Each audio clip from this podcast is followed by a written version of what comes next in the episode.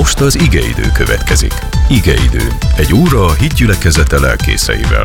Igeidő. Középpontban a Biblia. Szép estét, kedves rádióhallgatók és kedves nézők is, ugyanis most ebben az órában nem csak hallani lehet bennünket, hanem nézni is, mert egy rendkívüli igeidővel jelentkezik a Hit Rádió, ugyanis úgy tűnik, nagyon történelmi napokat, eh, időket élünk.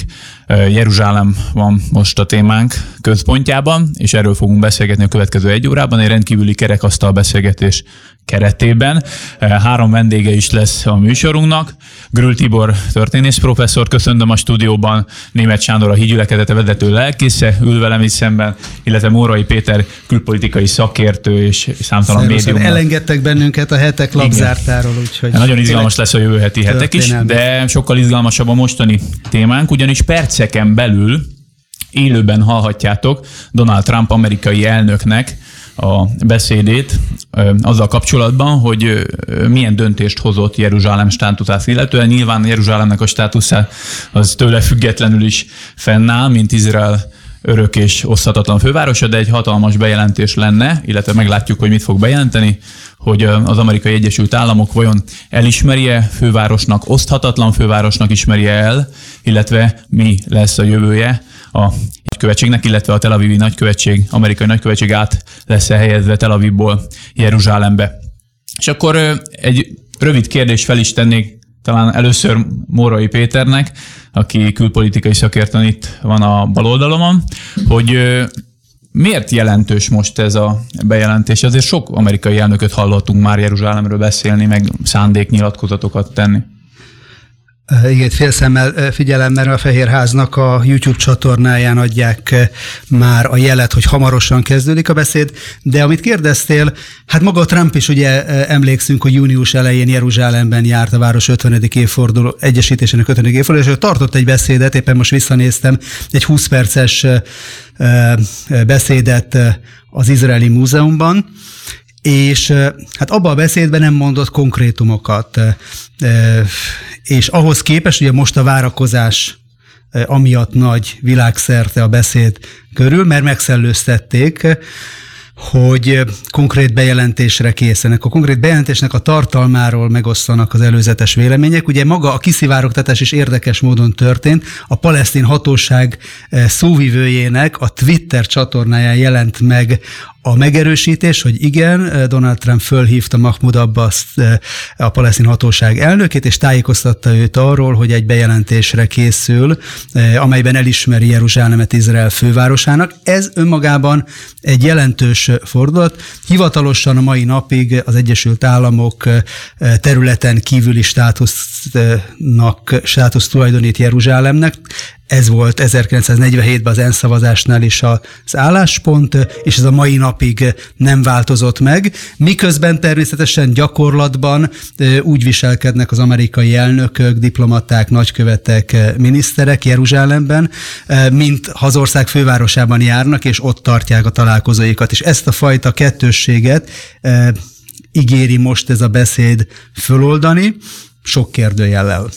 Mi lehet az oka annak, hogy ha Jeruzsálemmel kapcsolatban történik valami, akkor az egész világ felbojdul is fél napon belül, a, majdnem az összes ország nyilatkozatot tesz, és az, hogy pusztán az a tény, hogy elismerik ö, a, egy, egy fővárosnak egy várost, az ö, mindenkit felháborít, vagy, vagy nyilatkozattételre. Természetes, a judaizmust és a kereszténységet ismerik legjobban a, a világban, mindenki tisztában van vele, még eh, olyan kultúrákban is, ahol nem fogadják el a zsidó-keresztény kinyilatkoztatást Jeruzsálemnek a óriási jelentőségével, egy 4000 éves eh, kultúrával, illetve szellem, erkölcsi értékekkel rendelkezik ez a város, nyilvánvalóan hozzájuk képest Mekka, Medina egy tinédzser város, és ezért hát teljesen helyén való, természetes, hogy Jeruzsálemre terelődik most ilyen módon a figyelem. Persze, hogy most a beszédnek milyen jelentősége lesz, azt előre nem lehet tudni, mert ahogy a Péter is utalt rá, rendkívül ellentmondásos információk láttak napvilágra, de már ez is mutatja, hogy óriási érdeklődést váltott ki, de egyelőre még a jelentőségéről azt hiszem e- e, nem lehet beszélni. Jeruzsálemnek majd, hogy nem több ezer éves történelme van, és ez a történelem összekapcsolódik Izraellel, mint fővárosa. Hogy létezik azt, hogy annak ellenére, hogy több mint három ezer éve fő, elvileg fővárosa minden zsidó embernek, mégis kérdőjel egyáltalán, hogy, hogy elismerje a nemzetközi közösség. Hát ez úgy gondolom, hogy politikusnak kell lenni, hogy erre igazából valaki válaszoljon, nem történésznek. Hát én hadd mondjak, mi, mi a probléma. Az a probléma, hogy amikor az Izrael államát elismerték, nem ismerték el a zsidóságnak a nemzeti és történelmi identitását. És most ugye nagyon helyesen Netanyahu úr ez vetette fel, hogyha történik egy előrelépés az amerikai bejelentésben, akkor Izraelnek a történelmi előjogait ismerik el tulajdonképpen, és ez valóban egy nagy előrelépés. Csak segítek a történész úrnak, mert a politika ilyen módon azért beletenyerelt a történelembe, viszont ő sokkal jobban tájékozott, hogy milyen történelmi és nemzeti identitási értékekről van szó. Igen, ugye talán a probléma gyökere az ott, ott található, hogy Izrael olyan szempontból teljesen egyedülálló nép a világon, hogy csak nem 2000 évre elvesztette az otthonát és ugyan mindig maradt egy kis maradék az országban, ezt úgy hívják, hogy Isúf, ez a maradék, de azért 2000 évre csak nem szétszóratásba került. Egyébként hozzátenném, hogy ez is összhangban van a bibliai kinyilatkoztatással. És utána visszatért. Ez teljesen egyedülálló, hiszen diaszporákról hallunk, tudunk arról, hogy népeket szétszórtak, elkerültek a saját országukból, de az, hogy visszatérjenek, mégpedig egy tömbben szinte lehet mondani, sőt, visszaszerezzék az ősi nyelvüket, amit közben szintén elvesztettek nagy részt. Tehát ez teljesen egyedülálló jelenség a világban. De hadd had mondjak ezek kapcsolatban, pontosan itt a probléma, hogy ezt mi keresztények és zsidók így látjuk. De viszont a világ a jogi értelemben közelíti meg, ez teljesen elvonatkoztatta a mai modern iz- eh, zsidó államnak, Izrael államnak a létezéséről, és ezt úgy vették, mint egy modern eh, állami konstrukció, és hát ezt várjuk, hogy hogy valamit, amit itt elmondott a Tibor, hogy ennek egy olyan elismerése legyen egy a világ legfontosabb politikai vezetője részéről, amely megerősíti a zsidóságnak a, a, a Jeruzsálemhez, mint zsidó örökséghez való jogát. Most pedig, ha jól tudom, akkor Washingtonba el is kezdődött a beszéd, és akkor Morai Pétert hallják. Egész, egész pontosan még a beszéd nem kezdődött el, de a Fehérháznak a YouTube csatornáján megjelent az a terem, ha jól látom, ez nem az ovális iroda, ahol felállították Trump elnöknek a szószékét, ami látszik most, hogy két nagyon szépen díszített karácsonyfa, és egy íróasztal is van. Valamit alá is fog írni az elnök, mert oda van jelentőség teljesen készítve egy elnöki címerrel díszített dosszi és töltőtől. Most, most jobb lenne, ha nem írna alá semmit. Nyilván, nyilván erre utaz, hogy ennek az 1995-ös Jeruzsálemi nagykövetség törvénynek esetleg az újabb elhalasztását jelezheti előre a, a toll és a dosszié, ugyanis ez a 22 évvel ezelőtt hozott törvény, ami életbe lépett és jogerős, ennek a felfüggesztését eddig eh, az azóta hivatalban, hivatalban volt négy amerikai elnök mindig megtette fél évente, legutóbb Donald Trump is június 1-én, most szintén az előzetes találgatásokban ugye azt figyelmet keltett, hogy lejárt a határidő, a december 1 határidő, de még nem írta alá. Hát meglátjuk majd most élőben. Mi, mi szerepel ebbe a törvénybe? Mitől olyan fontos, hogy ez a törvény mondjuk ne legyen felfüggesztve vagy halasztva?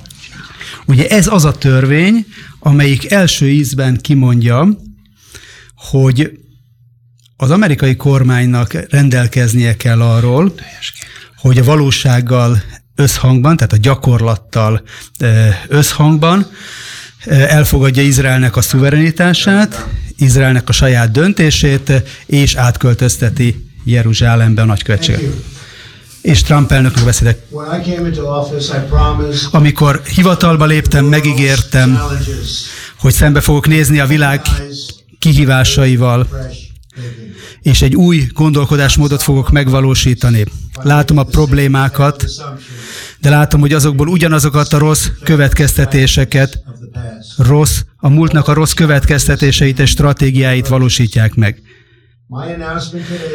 A mai bejelentésem egy új megközelítést jelent az Izrael és a palesztinok közötti konfliktusban.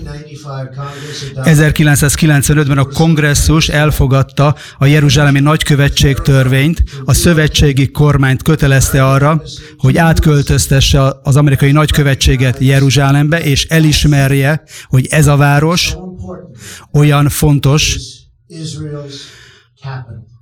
olyan fontos, hogy ez Izraelnek a fővárosa. Kétpárti elsőprő erejű támogatást kapott a törvény, egyértelmű állásfoglalással megerősítette a szenátus is,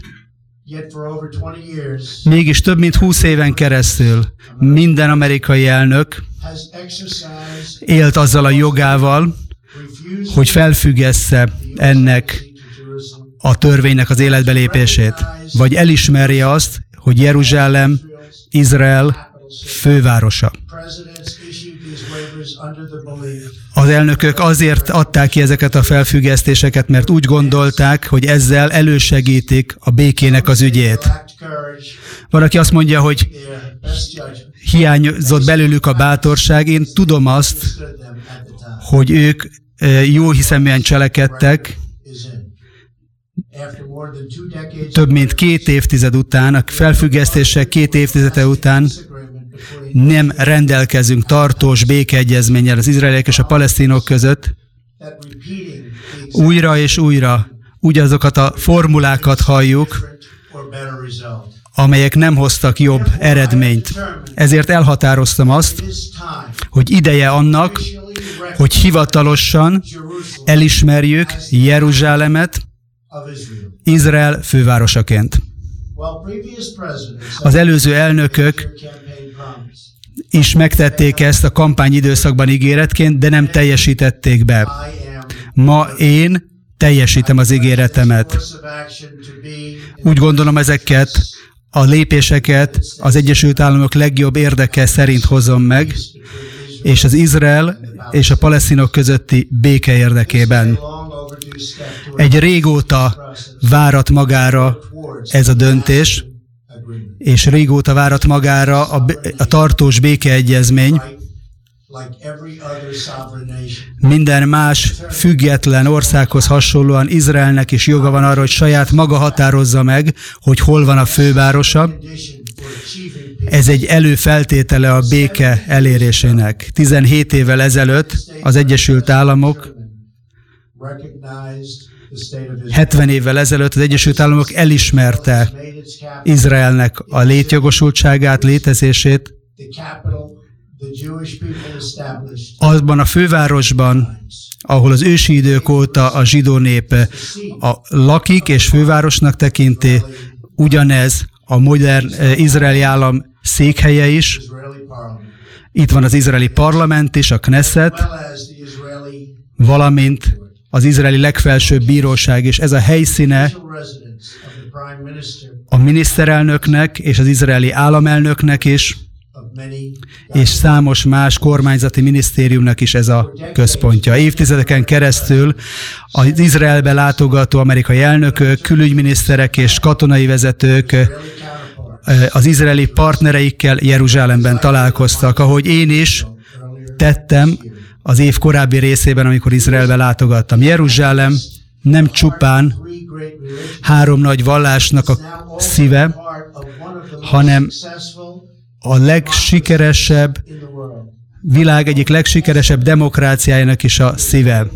Az izraeli nép egy olyan országot épített föl, ahol a zsidók, muszlimok és keresztények, valamint minden vallásnak a követői a lelkiismeretük szerint tudják gyakorolni a vallásukat. Jeruzsálem ma meg kell, hogy maradjon egy olyan helynek, ahol a zsidók a nyugati falnál imádkozhatnak, ahol a keresztények végigjárhatják a keresztutat, és ahol a muszlimok imádkozhatnak az Alaksa mecsetben. Minden esetre az elmúlt évek alatt az Egyesült Államok elnökei nem voltak készek arra, hogy ezt hivatalosan elismerjék Jeruzsálemet Izrael fővárosaként valójában. Nem tettük azt sem meg, hogy bármilyen izraeli fővárost elismerjük. Ma azonban, de a nyilvánvaló tény mellett kiállunk, hogy Jeruzsálem Izrael fővárosa. Ez nem több, nem kevesebb, mint a valóságnak az elismerése. És ez egy helyes lépés, egy olyan lépés, amit meg kellett tenni. Ezért van az, hogy összhangban a Jeruzsálemi Nagykövetség törvényel felszólítottam az amerikai külügyminisztériumot, hogy kezdje meg a nagykövetség átköltöztetését Tel Avivból Jeruzsálembe. A legkiválóbb mérnökök, építészek fognak ebben közreműködni, hogy egy nagyszerű, csodálatos emlékművet is építsünk a nagykövetséggel a béke számára. Egy olyan időszak fog eljönni, ami világosan fogja tükrözni az, hogy ez a döntés nem attól való eltávozás jelenti, hogy kötelezőnek, kötelezzük magunkat egy tartós béke elérésére, az izraeliek érdekében, a palesztinok érdekében is nem állunk, nem vállalunk semmilyen előre eldöntött pozíciót a végső megállapodással tekintetében, nem hozunk határozatot a vitatott határokkal vagy Jeruzsálem státuszával kapcsolatban előre. Az Egyesült Államok továbbra is mélyen elkötelezett marad, hogy segít abban, hogy meg, elősegítse az elfogadható békeegyezmény megkötését, amely mindkét fél számára elfogadható. Én magam részéről is, ami rajtam áll, mindenben segíteni fogok egy ilyen megállapodást. Nem kérdés az, hogy Jeruzsálem az egyik legérzékenyebb kérdése ezeknek a tárgyalásoknak. Az Egyesült Államok támogatni fog egy kétállami megoldást, amelyet ha mind a két fél elfogad, akkor megvalósulhat. Erre fölhívom a feleket, hogy addig, amíg nem történik ilyen megállapodás, ragaszkodjanak a státuszkóhoz. Nem lesz változás addig a Haram, a templomhegy státuszában, annak a helynek, amely minden emberi lélek számára e, egy vágyakozásnak a központja Jeruzsálemnek a szívében. Az én kormányzatom régóta elkötelezett a tartós béke és biztonság mellett a térségben. Lesznek viták természetesen, és ahogy mondtam, ezzel a bejelentéssel kapcsolatban, de biztosak vagyunk abban, hogy végül ezek a viták el fognak ülni, és egy olyan béke fog megvalósulni, sokkal nagyobb, mint amit most el tudunk gondolni. Ebben a szent városban az emberiség legjavát hívom föl, hogy emeljék föl a tekintetüket, és próbálják megvalósítani azt, ami lehetséges, azt, amit előre látunk. A béke soha nem elérhetetlen azok számára, akik el akarják azt érni, ezért ma nyugalomra szólítok föl, türelemre és a tolerancia hangjaira, hogy ezek legyenek meghatározóak a gyermekeink, annak érdekében, hogy gyermekeinkben gyermekeink számára a szeretet örökségét hagyjuk, és ne a konfliktus örökségét. Egy rendkívüli csúcs találkozót tartottunk Szaudarábiában az év első felében, ahol különböző kultúrák, nagyszerű, bátor és kezdeményező emberek ültek együtt, és a csodálatos jövő, ami a régió előtt áll, amelyben a terror, a vérontás megszűnik.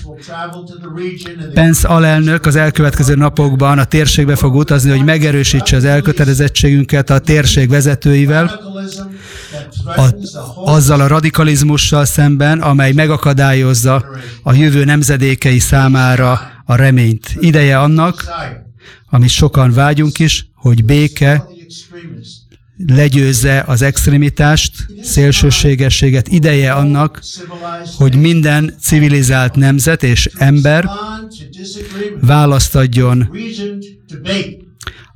a, arra, hogy a vitára szükség van, de nem az erőszakra, és a fiatal, moderál, mérségelt hangok az egész térségben előtérbe jussanak, hogy egy nagyszerű jövőt készítsenek elő ezért ma. Kötelezzük el magunkat újra a kölcsönös megértés és tisztelet útja mellett. Gondoljuk át újra a vitáinkat, nyissuk meg a szíveinket, hogy mire van lehetőség, és végül arra kérem a térségnek a vezetőit, politikai és vallási vezetőket egyaránt, izraelieket, zsidókat, keresztényeket, palesztinokat, hogy, hogy vállalják föl a nemes ügyet, a békeügyét, Isten áldja meg önöket, Isten áldja meg Amerikát, Isten áldja meg a palesztinokat, Izraelt és az Egyesült Államokat. Köszönöm. Úgy tűnik, hogy véget ért Donald Trumpnak a beszéde. Meglátjuk, hogy lesznek-e kérdések. Úgy tűnik, hogy távozik Donald Trump a helyszínről is, aláír valamilyen eh, dokumentumot, elnöki rendeletet. Jól látom, Péter? Igen, igen. a megerősítésnek. Tehát nem ö, sajtóesemény olyan értelemben úgy tűnik, hogy sajtótájékoztatószerűen kérdéseket tehetnek föl, de bemutatja azt a dokumentumot, amit aláírt, aminek a szövegét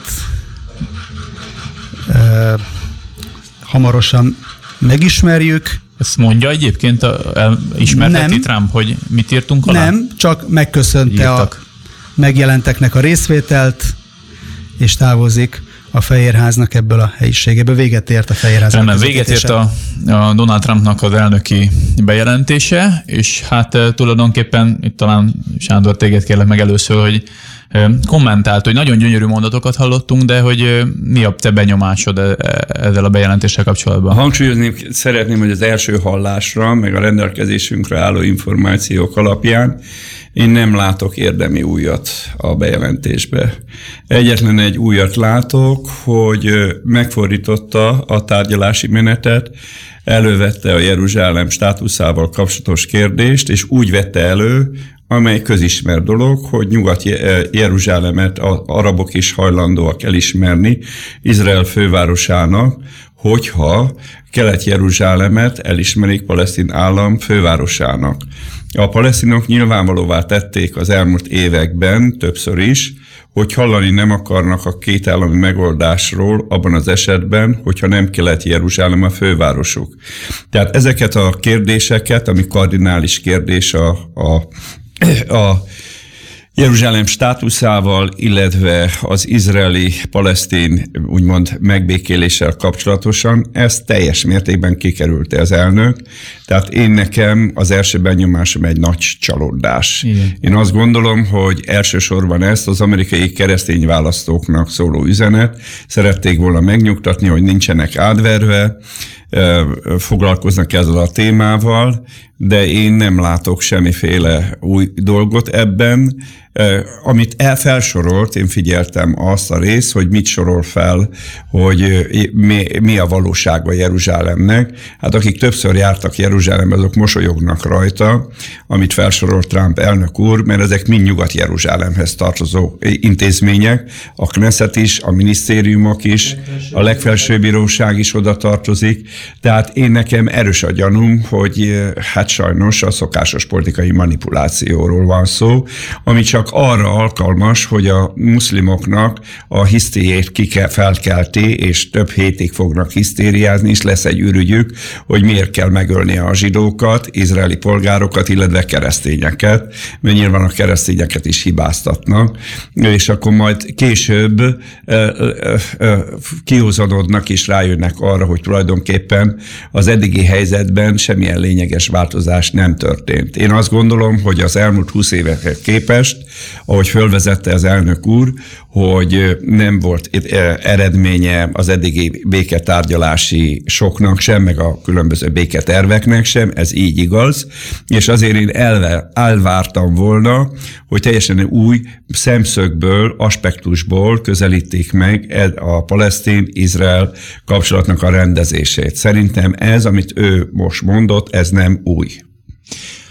Annyiban... Amit én első igen. hallásból hallottam. Annyiban talán a, a, megjegyzem, egyetértek, mert ugye úgy mondja Jeruzsálem fővárosként való elismerését, hogy sem nem azt nem mondta, hogy örök főváros, hanem az, hogy oszthatatlan.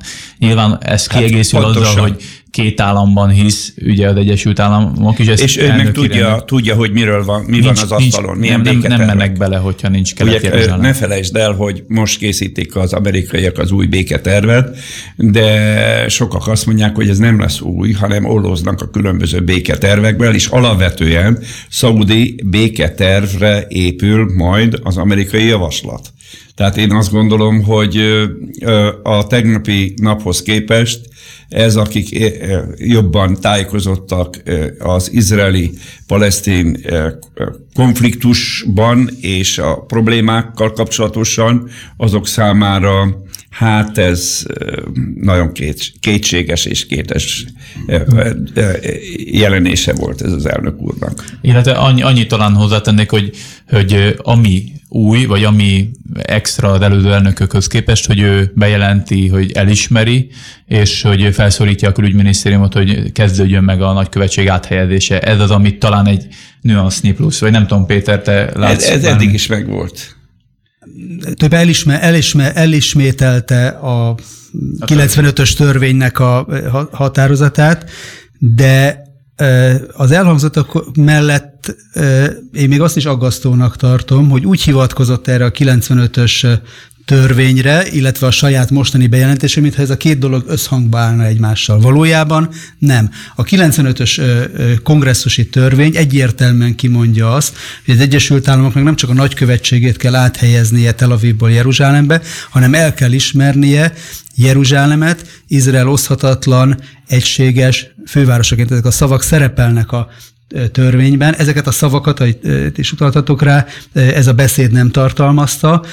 Nem lehet tudni, hogy milyen Jeruzsálemről beszélt Donald Trump. Nem lehet tudni, hogy milyen Jeruzsálemet ismer el Donald Trump. Ne felejtsük azt el, hogy idén nyáron történt már egy bejelentés, Moszkva, a Oroszország elismerte Nyugat-Jeruzsálemet Izrael fővárosának. Ennyiben megelőzte az Egyesült Államokat. És a moszkvai álláspont az annyiban hát korrektebb volt, hogy ott megmondta, hogy ők Nyugat-Jeruzsálemet ismerik el Izrael fővárosának, Kelet-Jeruzsálemet pedig a leendő palesztin állam fővárosának. Nem volt egy ilyen kétértelműség, nem hagytak egy kétértelműséget maga után, és Jó lehet, a Trump elnök arra hivatkozott, hogy az elődjei azok a halogatással és halasztással föntartottak egy bizonytalanságot Jeruzsálem körül. Valójában ő is ezzel a beszéddel gyakorlatban ezt a bizonytalanságot meghosszabbította. Igen, annyi talán mondom, a tárgyalási menetrendben van változás, hogy előhozta Jeruzsálem státuszával kapcsolatos alkudozást, ez meg valóban, hát ki ennek a következménye, akár érzelmi, politikai, egyéb más következményei jelen pillanatban kiszámíthatatlanok, és én attól azért aggódok, hogy mivel hogy ezt tudták a régi elnökök, azért nem hozták első helyre, hogy tudták nagyon jól, hogyha első helyre teszik Jeruzsálem státuszának a tárgyalását, az olyan szenvedélyeket és indulatokat kelt, aminek az, a, a, nagyon sok úgymond véres áldozat lesz a következménye. És, és azt gondolom, hogy, hogy ez egy olyan amerikai politika a legjobb indulat mellett is, ami eddig is volt közel-keleten, hogy nem megoldja problémákat, hanem indulatokat, feszültségeket kelt, és jobban, mert hát az izraelieknek és a, a ott lévő araboknak, mert az is kérdés, most palesztin népről beszél, hát egyelőre hát ez is vitatott téma, hogy most miről van szó. Igen. Tehát én azt gondolom, hogy ez a bejelentés indulatokat kelt, és sajnálatos módon ne legyen igazam, feszültségeket fog gerjeszteni, és ennek lesznek súlyos következményei. Közben itt a kollégáim adták a hírt, hogy magát a dokumentumot, amit át, aláírt, az a nagykövetség áthelyezéséről szóló elnöki felhatalmazás, ami számomra aggasztó. De hogyha... azt nem, nem tudjátok megnézni, hogy hány évre szól, hogy azonnali, vagy pedig már nézik utána a, a Mert az, az fontos, mert ha három-négy évről ugye erről Igen, beszéltek erről előzetesen, hát adja Isten, hogy meg tudja élni az elnök úr, ki imádkozni fogok érte, hogy jó Igen. egészséges legyen. A másik dolog meg, hogy ne tudják megfosztani az elnöki címtől. Igen. Ugye erre is vannak törekvések.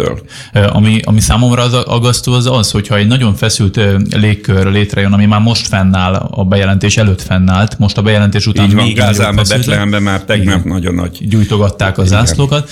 Ilyenkor egy olyan padhelyzetbe kerül Izrael, hogy nem kapott tulajdonképpen semmit, mégis el lesz várva tőle, hogy tettek neki egy gesztust, akkor most ő tegyen valamit. Tehát, mint hogyha egy ilyen zsákutcába kerülne az izraeli vezetés, hogy, hogy mint hogyha a béke folyamatnak, akkor most, most az ő oldalukon pattogna alapba, holott igazából semmit nem kaptak. Feltétlenül. Igen, a, a beszédnek az első számú e, állítása az volt, most közben nézem a beszédnek a leíratát is, tehát pontosítva, ugye azt, azt amellett érvelt Trump, hogy megígértem, teljesítem. A korábbi elnökök megígérték, beszéltek róla a kampányban, de nem teljesítették. Tehát szolgált egyrészt alapvetően jogosan a saját teljesítményének az elismerését. A kérdés az, hogy mi is az, amit ő most teljesített, és hangsúlyozza azt, hogy amit ő most eh, megtesz, az tulajdonképpen a valóságnak, a realitásnak, a tényeknek eh, az elismerése, és ott sorolta, hogy hát hiszen az elnökök, eh, külügyminiszterek mind Jeruzsálemben találkoztak a partnereikkel. Ez Nyugat-Jeruzsálem. Úgy, viselke, sokat voltál úgy, visel, úgy viselkedett, és emlékezzünk vissza, itt hogy ő maga is utalta arra, hogy az év korábbi részében járt Jeruzsálembe, Ugye ott volt egy vita, hogy amikor a nyugati falhoz ellátogatott, hogy kísérhetik-e, elkísérheti-e Netanyahu, elkísérhetik-e e, izraeli politikusok, és akkor az volt, a, az volt a, e, amerikáknak az egyértelmű döntése, hogy nem. És amikor kérdezték, hogy miért, akkor azért, mert ő, mint amerikai elnök elmehet, ő felkeresett Jeruzsálem, Kelet-Jeruzsálemben lévő nyugati falat, de azt már, hogyha ő oda izraeli politikus Netanyahu társasággal Netanyahu elkíséri, vagy elkíséri Rivlin elnök, akkor az már, az már a Kelet-Jeruzsálem feletti izraeli szuverenitásnak az elismerése, a Siratófal feletti szuverenitásnak az elismerését jelent, és ezt már nem vállalták be. És ebben ez a beszéd se... Nem, én úgy értettem, hogy ezt a hármas felosztást ő továbbra is fenn akarja tartani. Igen. Tehát azért utalt a Templomhegyre, Templomhegyre, az és arról nem beszélt, a... hogy biztosítani kell a Templomhegyen a keresztényeknek is, és a, a zsidóknak is a, a vallásuk szabad gyakorlását. Ez, igen, ez nem hangzott el. Ugye itt felvetett egy Sándor azt a kérdést, hogy most mi, mi a helyzet a palesztinokkal. Ugye két állami megoldásról beszélt eh, Trump is, eh, a Fehérházban is rengeteg olyan külpolitikai szakértő vagy elnöki tanácsadó van, aki két állami megoldáson működik, hogy a, a palesztin népnek idézőjelben legyen különálló állama, mert hogy, mert hogy ez szükséges. Most kik ezek a palesztinok? Mert e, e, ezzel kapcsolatban sincs egyetértés, és talán itt most Rül Tibornak a segítségét kérném, hogy, hogy mit, mit tudunk a palesztinokról, illetve mit tudunk tévesen a palesztin uh-huh. népről, vagy nemzetről. Beszélgetésünk elején éppen Sándor hívta fel a figyelmet rá, hogy a zsidó néptől tagadják azt, hogy államalkotó nemzet lenne, de valójában akik soha nem voltak a történelemben államalkodó nemzet, azok az úgynevezett palesztinok. És itt érdemes megvizsgálni picit először a szónak az eredetét, az, hogy Palesztina, ezt a rómaiak találják ki a második század elején, amikor leverik az utolsó nagy zsidó lázadást, a Barkóba felkelést, eltörlik Sajnos van egy nagyon zsidó gyűlölő uralkodójuk Hadrianus, aki legszívesebben a zsidókat úgy, ahogy van kiírtaná, de a zsidóvállást feltétlenül beszüntetné, eltörli azt a provincia nevet, hogy Judea, és ehelyett Szíria Palesztinának nevezi el. És ettől kezdve öröklődik ez a Palesztina elnevezés, tehát hangsúlyozom, ez egy provincia volt már akkor, a római birodalom egy tartománya, és ugye aztán jönnek sorban a többi megszállás, hát például a muszlim hódítás az 637-ben.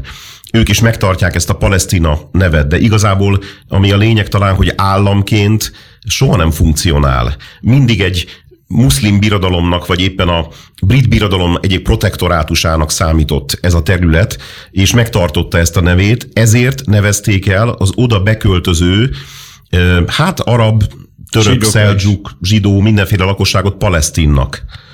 Így van. Tehát... Még a Jeruzsálem Postnak az eredeti neve is. Így van. Palesztin... Igen. Igen, mert hogy Palesztina volt a neve a brit protektorátus idején is ennek a területnek. Tehát a terület adta a nevét, volt a neve. De az, az, azok a palesztin állítások, ez, ilyeneket én is hallottam történészként, hogy kanánitáktól származnak, meg a filiszteusoktól, ugye, még akkor nézzük meg, hogy a palesztina név maga honnan ered, hogy a mai Izrael területén a gázai övezet körülbelül az az öt város területe, ami Gáza, Asdód, Askelon, Ekron és Gát, ezek voltak az úgynevezett filiszteus öt város. Ez a filiszteus nép, ennek semmi köze nincs az arabokhoz az égvilágon, tehát se etnikailag, se nyelvileg, se kulturálisan, sehogy sem. A, a palesztin arabok azért állítják azt, hogy ők filiszteus leszármazottak, hogy előjoguk legyen a területre, és egyébként ebben az az egészben a vicces, hogy a Bibliára alapozott érv. Mert ugyanis a Biblián kívül ezekről semmit nem tudnánk. Még a másik érdekes dolog, hogy azt is állítják, hogy kanánitáktól származnak, ami megint csak érdekes, hiszen a Bibliára alapozott érről van szó.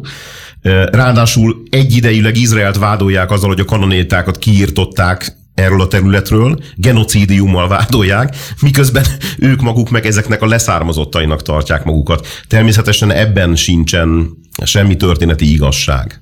Van bár Még ez, ugye sokan kritizálták annak idején, és most szintén azért jó, ha felvetjük, hogy a britek nagyon nagy zűrzavart csináltak, amikor a római elnevezést használták meg, használták a Jordántól nyugatra eső területre, mert azért ebben a rómaiak korrektebbek voltak.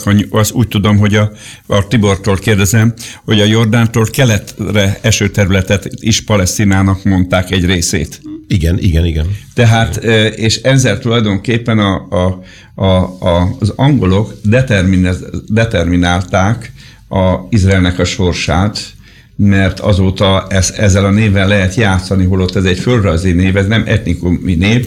Ugye hát a török hódoltság ideje alatt, meg utána, második világháború után is nagyon sokan telepettek le, de ezek ugyanolyan arab lakósok, mint akik Jordániába, persze Jordániába etnikailag gaz, ö, ö, ö, több ö, nép található, de többnyire arab lakosság van a Gázába is, és a, a Izraelbe is, Cisjordániába is, izraeli alapoknak mondják, tehát ez, ez nem palesztin nép. Tehát ilyen, mint palesztin néphez beletartoznak a zsidók is. I, I, ennek értelmében mi értelme Tehát ez egy van? önkényesen van használva. Tehát én szerintem arról van szó, hogy egy újabb arab országot akarnak létrehozni, és sokan megkérdezik, hogy van ennek értelme? Ja. Annyit közben figyeltem, hogy milyen reakciók vannak Twitteren a bejelentésre. Két dolog, ami, amit nem tudom, a nézők láttak-e, amit egyébként keresztény körökben pozitívan értékeltek, hogy hangsúlyozott karácsonyi háttér előtt mondta el Trump elnök a bejelentését. Tehát, hogy ez föl... szomorú, hogy ez ennek örülni kell. De az elmúlt, é, az, elmúlt, az elmúlt évek eh, eh, karácsony ellenes eh, hadjáratában ezt, ezt, ezt pozitívumként látják. Pozitívumként látják Izraelbe azt, hogy a Hanuka előtt néhány nappal hangzott el a bejelentés, ez a szimbóluma. Pozitívumként látják, hogy a nagykövetségnek az áthelyezését aláírta. Ugye itt nem tudjuk azt, itt találgattuk, hogy mi lesz, mi, mi lesz az a dosszié, amit aláír a kis íróasztalon a, az elnök. Ez egy deklaráció volt, de nem hallottunk, és egyre nem láttam hírt arra, hogy magával ezzel a bizonyos 1995-ös törvénynek a felfüggesztésével Lehet még 20 évet is várni erre. Tehát ez egy... Mert ugye, hogyha nem írja alá a felfüggesztést, akkor elvileg életbe lép egy olyan törvény, ami viszont oszthatatlan fővárost ismer el. Igen. Viszont alá kell írnia, hogyha ő két állami megoldásba, vagy, vagy szimplán akarja elismerni.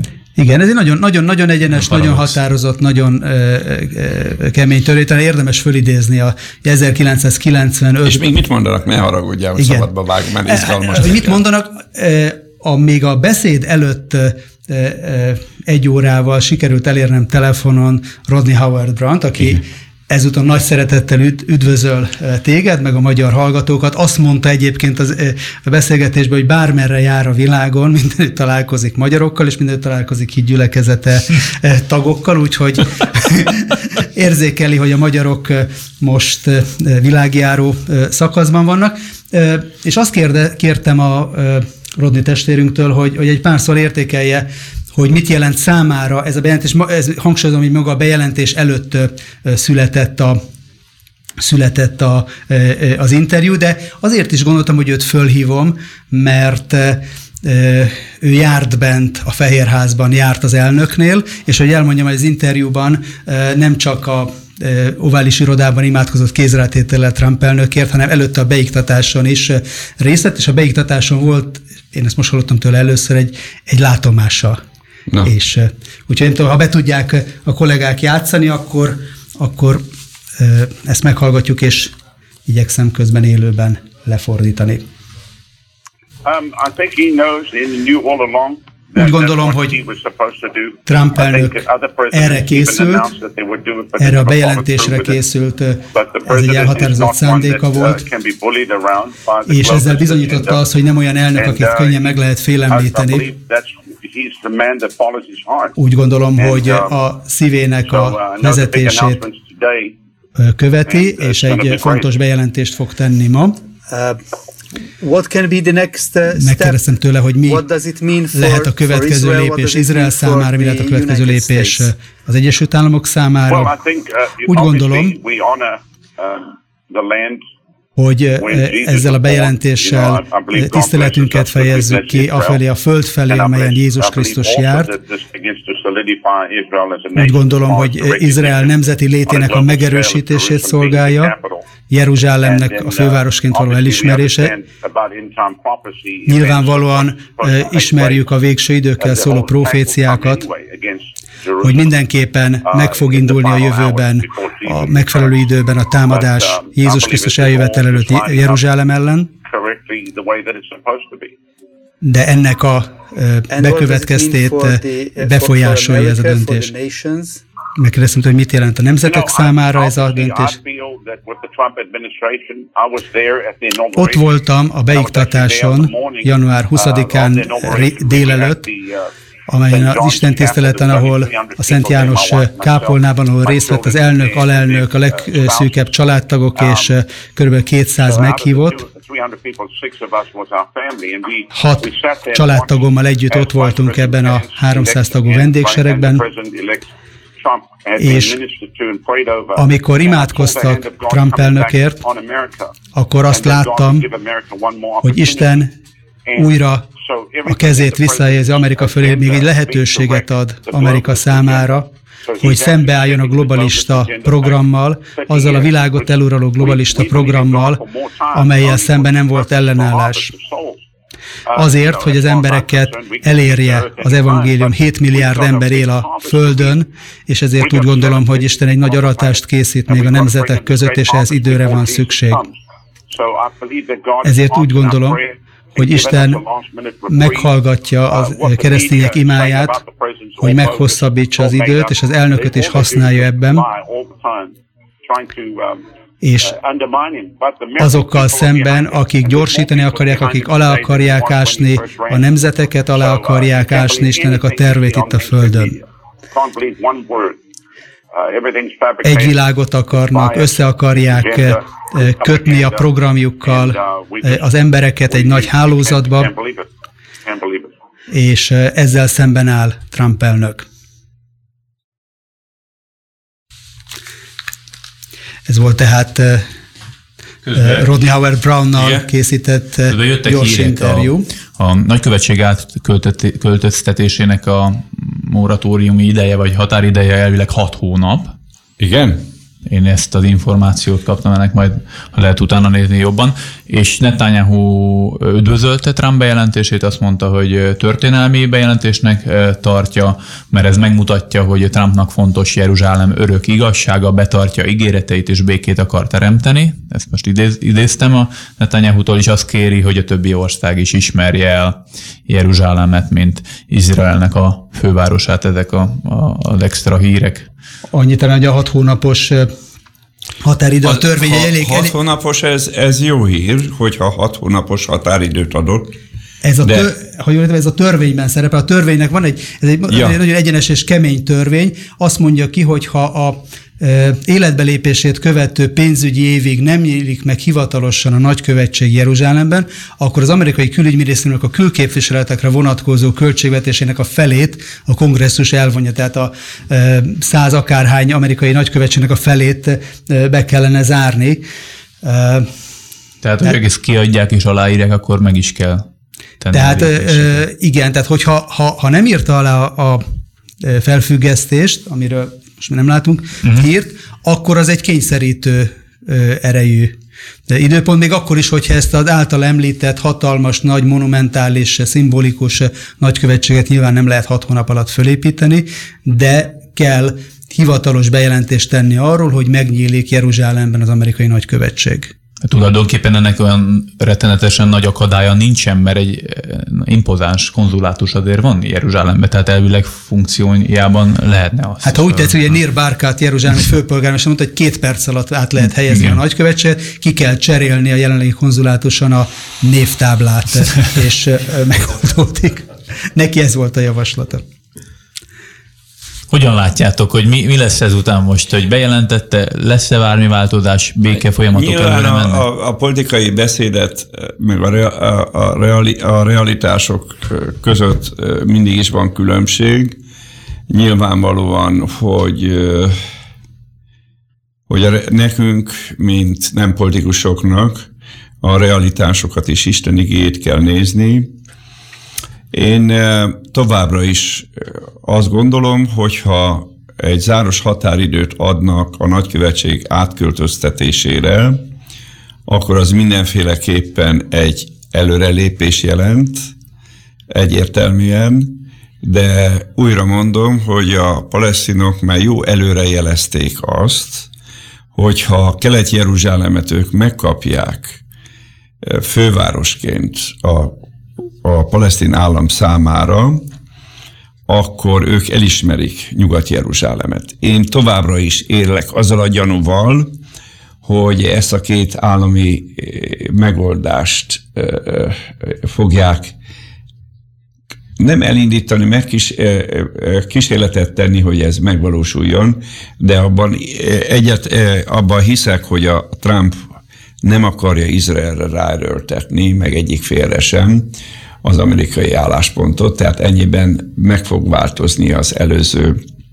adminisztrációkkal kapcsolatosan az ő bánásmódjuk, de továbbra is én egy óriási nagy problémát látok a világban, és a következőt azt, hogy a nyugati politikusok egyetlen egy olyan jelet nem adnak az iszlám világnak, hogy szám, nézzenek szembe valósággal, és számoljanak fel az illúziókkal.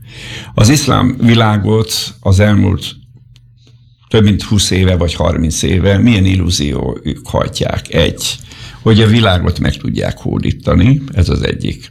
Izraelt le tudják győzni, és a kereszténységet is le tudják győzni.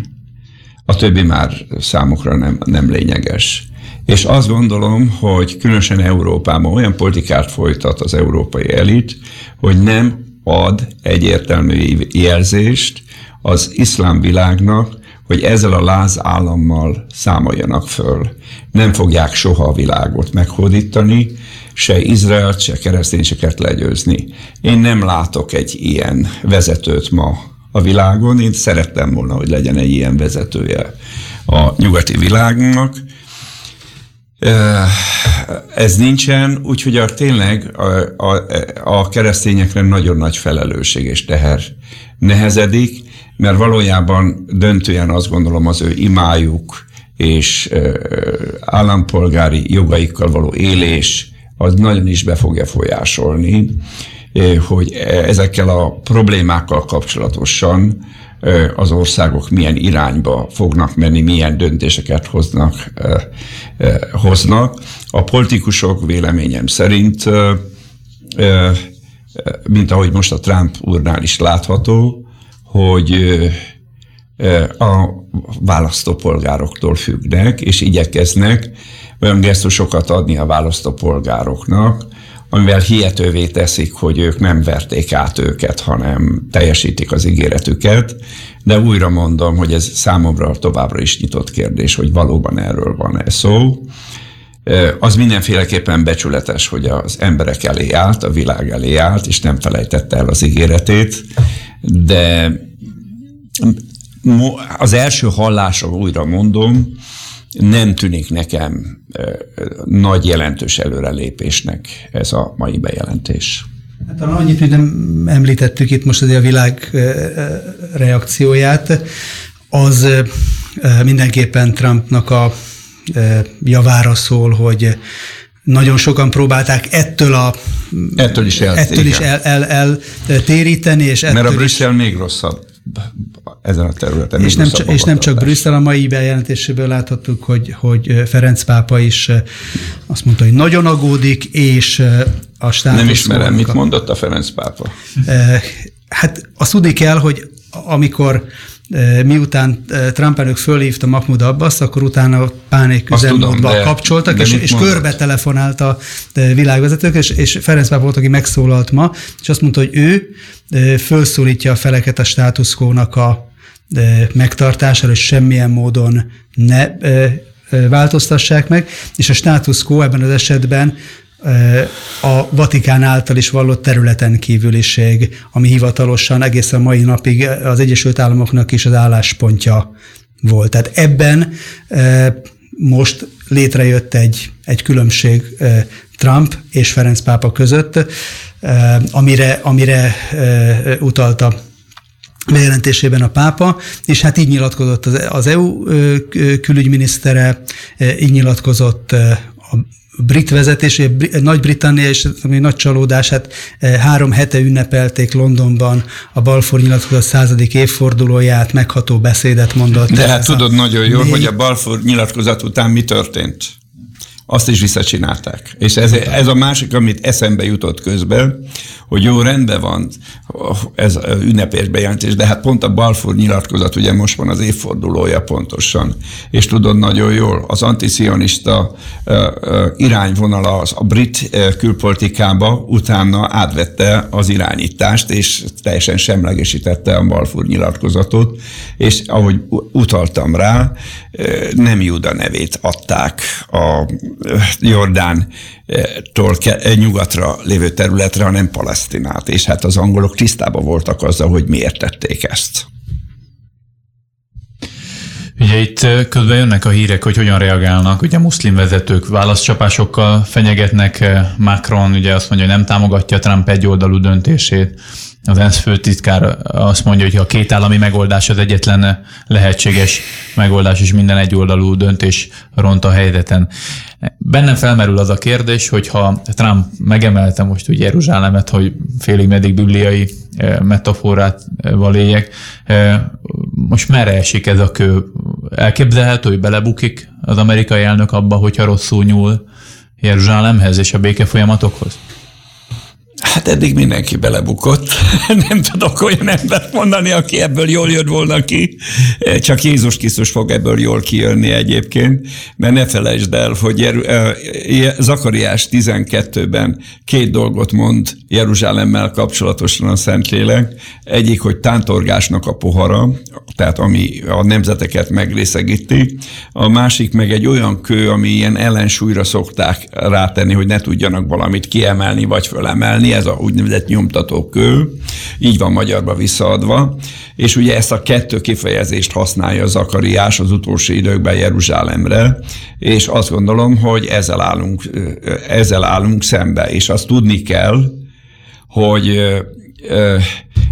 a, a, például a kommunizmus az Berlinbe bukott meg igazából, a berlini falnak a leomlásával. Az iszlám világ pedig Jeruzsálembe fog megbukni. Ez egyértelmű bizonyítható a Bibliában.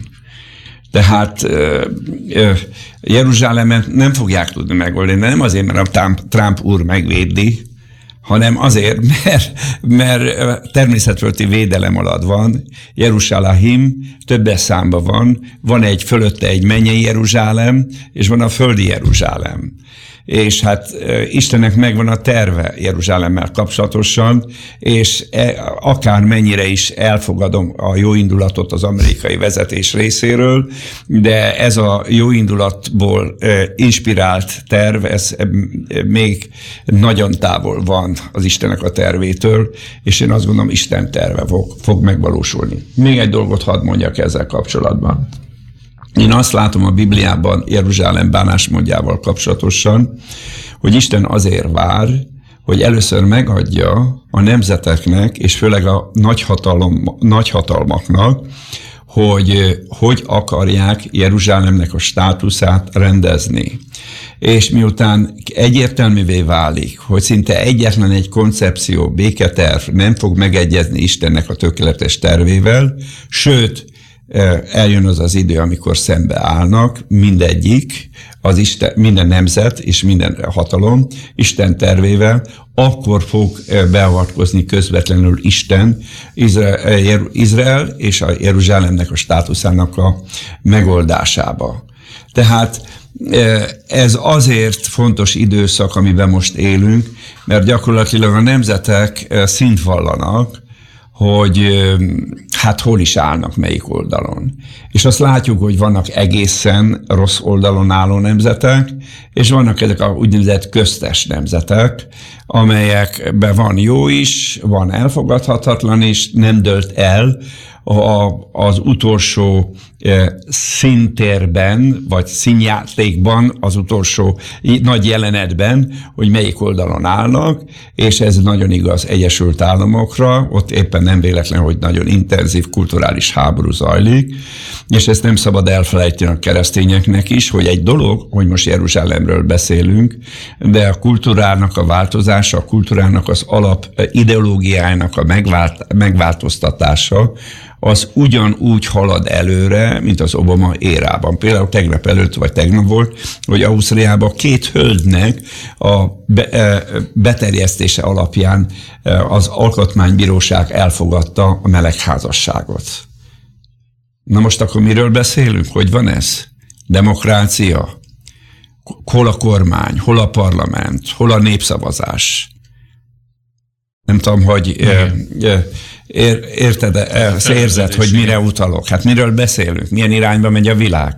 Hát ennyivel bármit egy alkotmánybíróság, egy jogi, jogászokból álló testület eh, erre hivatkozásba, hogy ők szakértők, ők beavatottak, ők ismerik a jogot, és ki tudják eh, iktatni az ellentmondásokat, bármit meg tudnak szavazni, mert hát a jogászok azért jogászok, mert akár jó, akár rossz jogszabály, az mindegyiket meg tudják indokolni, hogy miért elfogadható.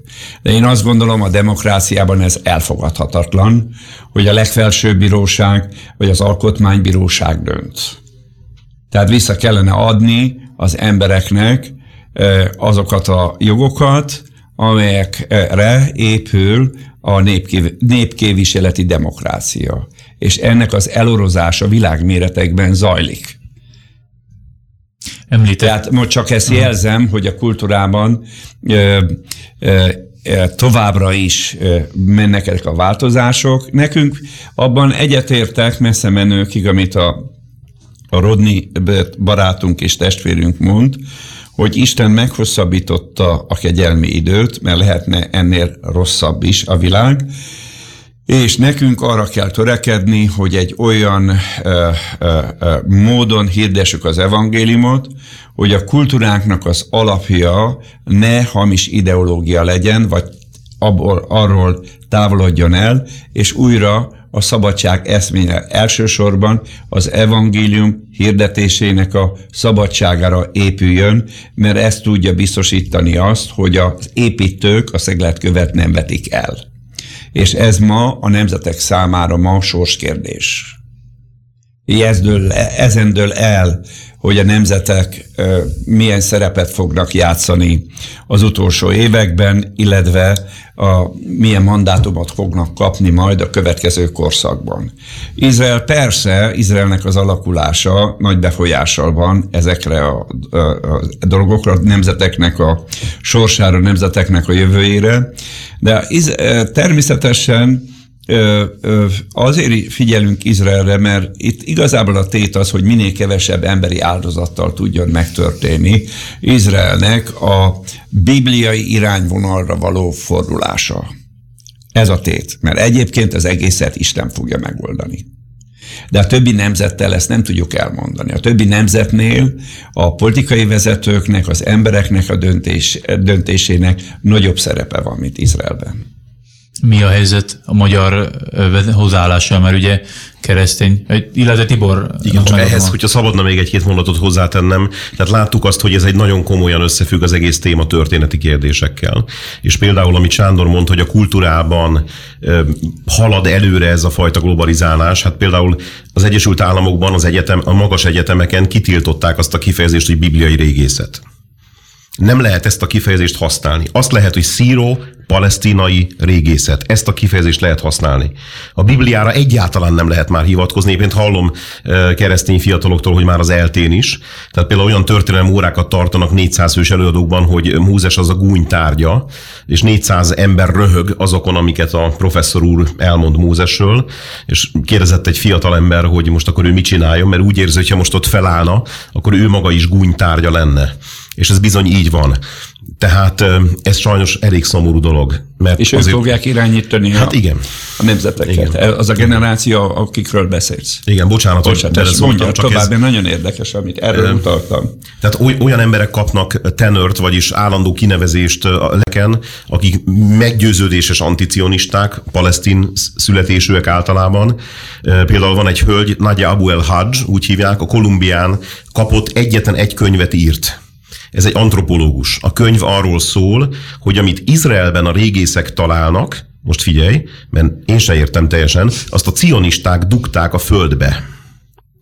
Tehát mielőtt még Izrael állam létrejött volna, oda mentek a cionisták, és beledugtak a földbe mindenfajta dolgokat, és erre ez a hölgy, aki nem is régész, nem is történész, állandó kinevezést kapott a Columbia Egyetemen, ami nem, azért nem az utolsó egyetem Amerikában. Na most, amit mondta Tibor, ha visszaemlékezel a beszélgetés, a Trump úrnak a beszédére, azért ő a három vallást egy ilyen egyenértékűnek e, e, említette meg, nem emelte ki a zsidóságnak az elsőbségét, mert Izrael Jeruzsálemre vonatkozóan, pedig ez egy döntő kérdés, tehát a, én azt gondolom, hogy a nemzeti és a történeti identitásukkal kapcsolatosan, a zsidó örökséggel kapcsolatosan, ez döntő kérdés.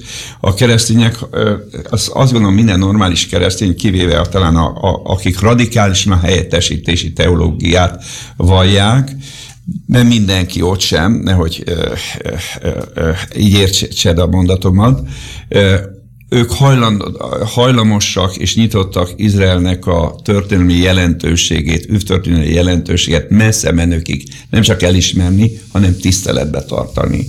Ez az oka annak, hogy egyre több keresztény zarándok keresi fel Izraelnek a földjét. De ennek a nyomát nem látom az iszlám világban, sőt az ellentétét, azt, amit a Tibor mond, hogy pumpálják bele az elitképző egyetemekbe az arab pénzeket, és ilyen hülyeségeket tanít taníttatnak a fiatalokkal, ami állítom neked, hogy a kommunizmus ideje alatt se volt ekkora hazugság az egyetemeken, mint most.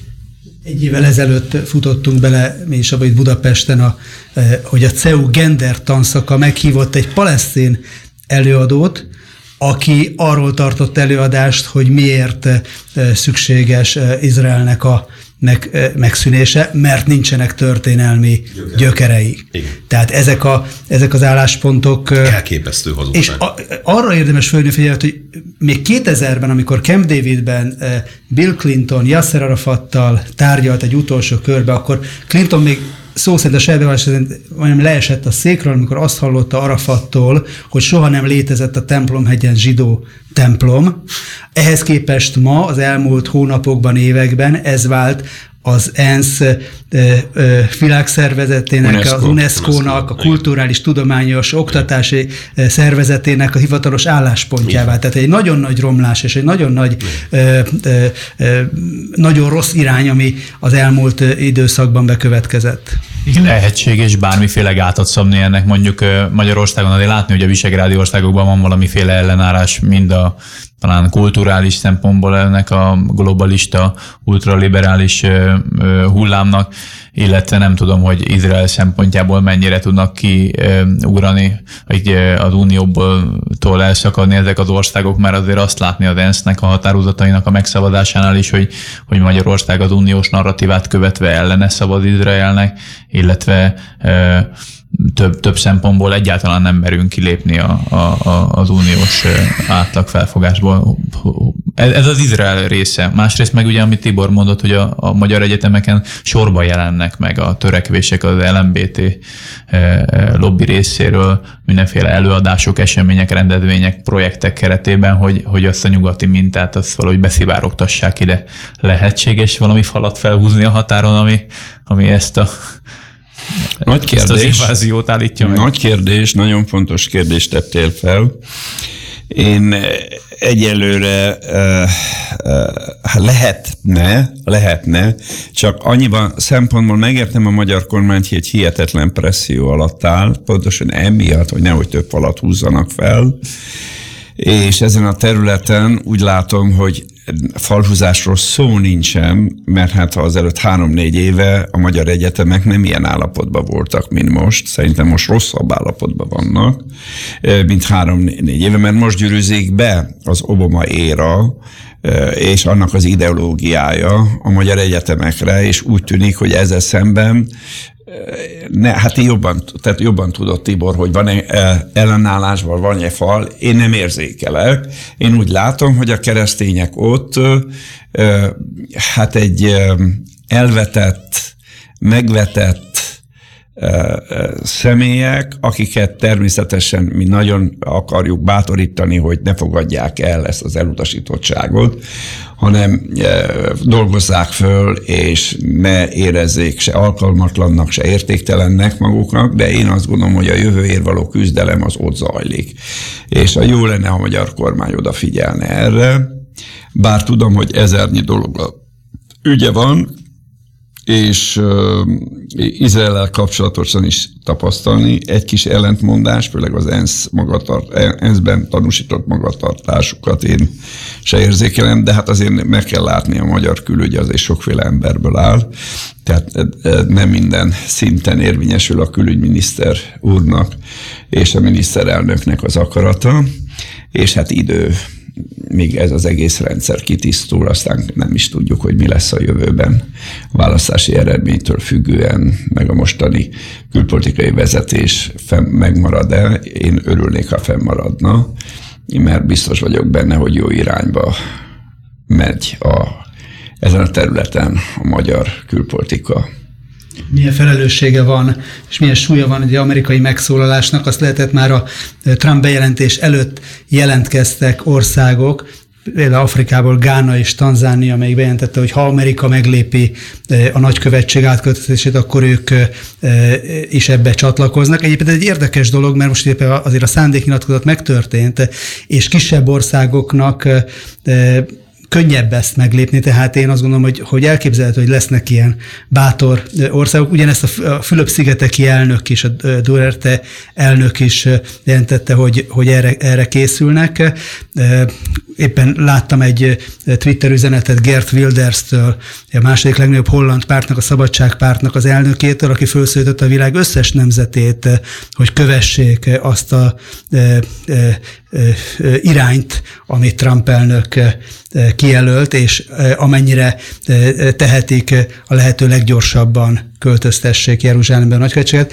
Tehát de mondom, lehet, hogy én nem ért, rendelkezek most az az információval, azért tőled kérdezem, hogy van ezen a területen de nem történt, elkötelezettség? De, de, de a szava, tehát szavak szintjén, szavak szintjén igen. Én úgy láttam most a legutóbbi hírben, hogy aláírta a, a hat hónapos halasztást arra hivatkozva, hogy hogy hát hosszabb Hát ez a lényeg.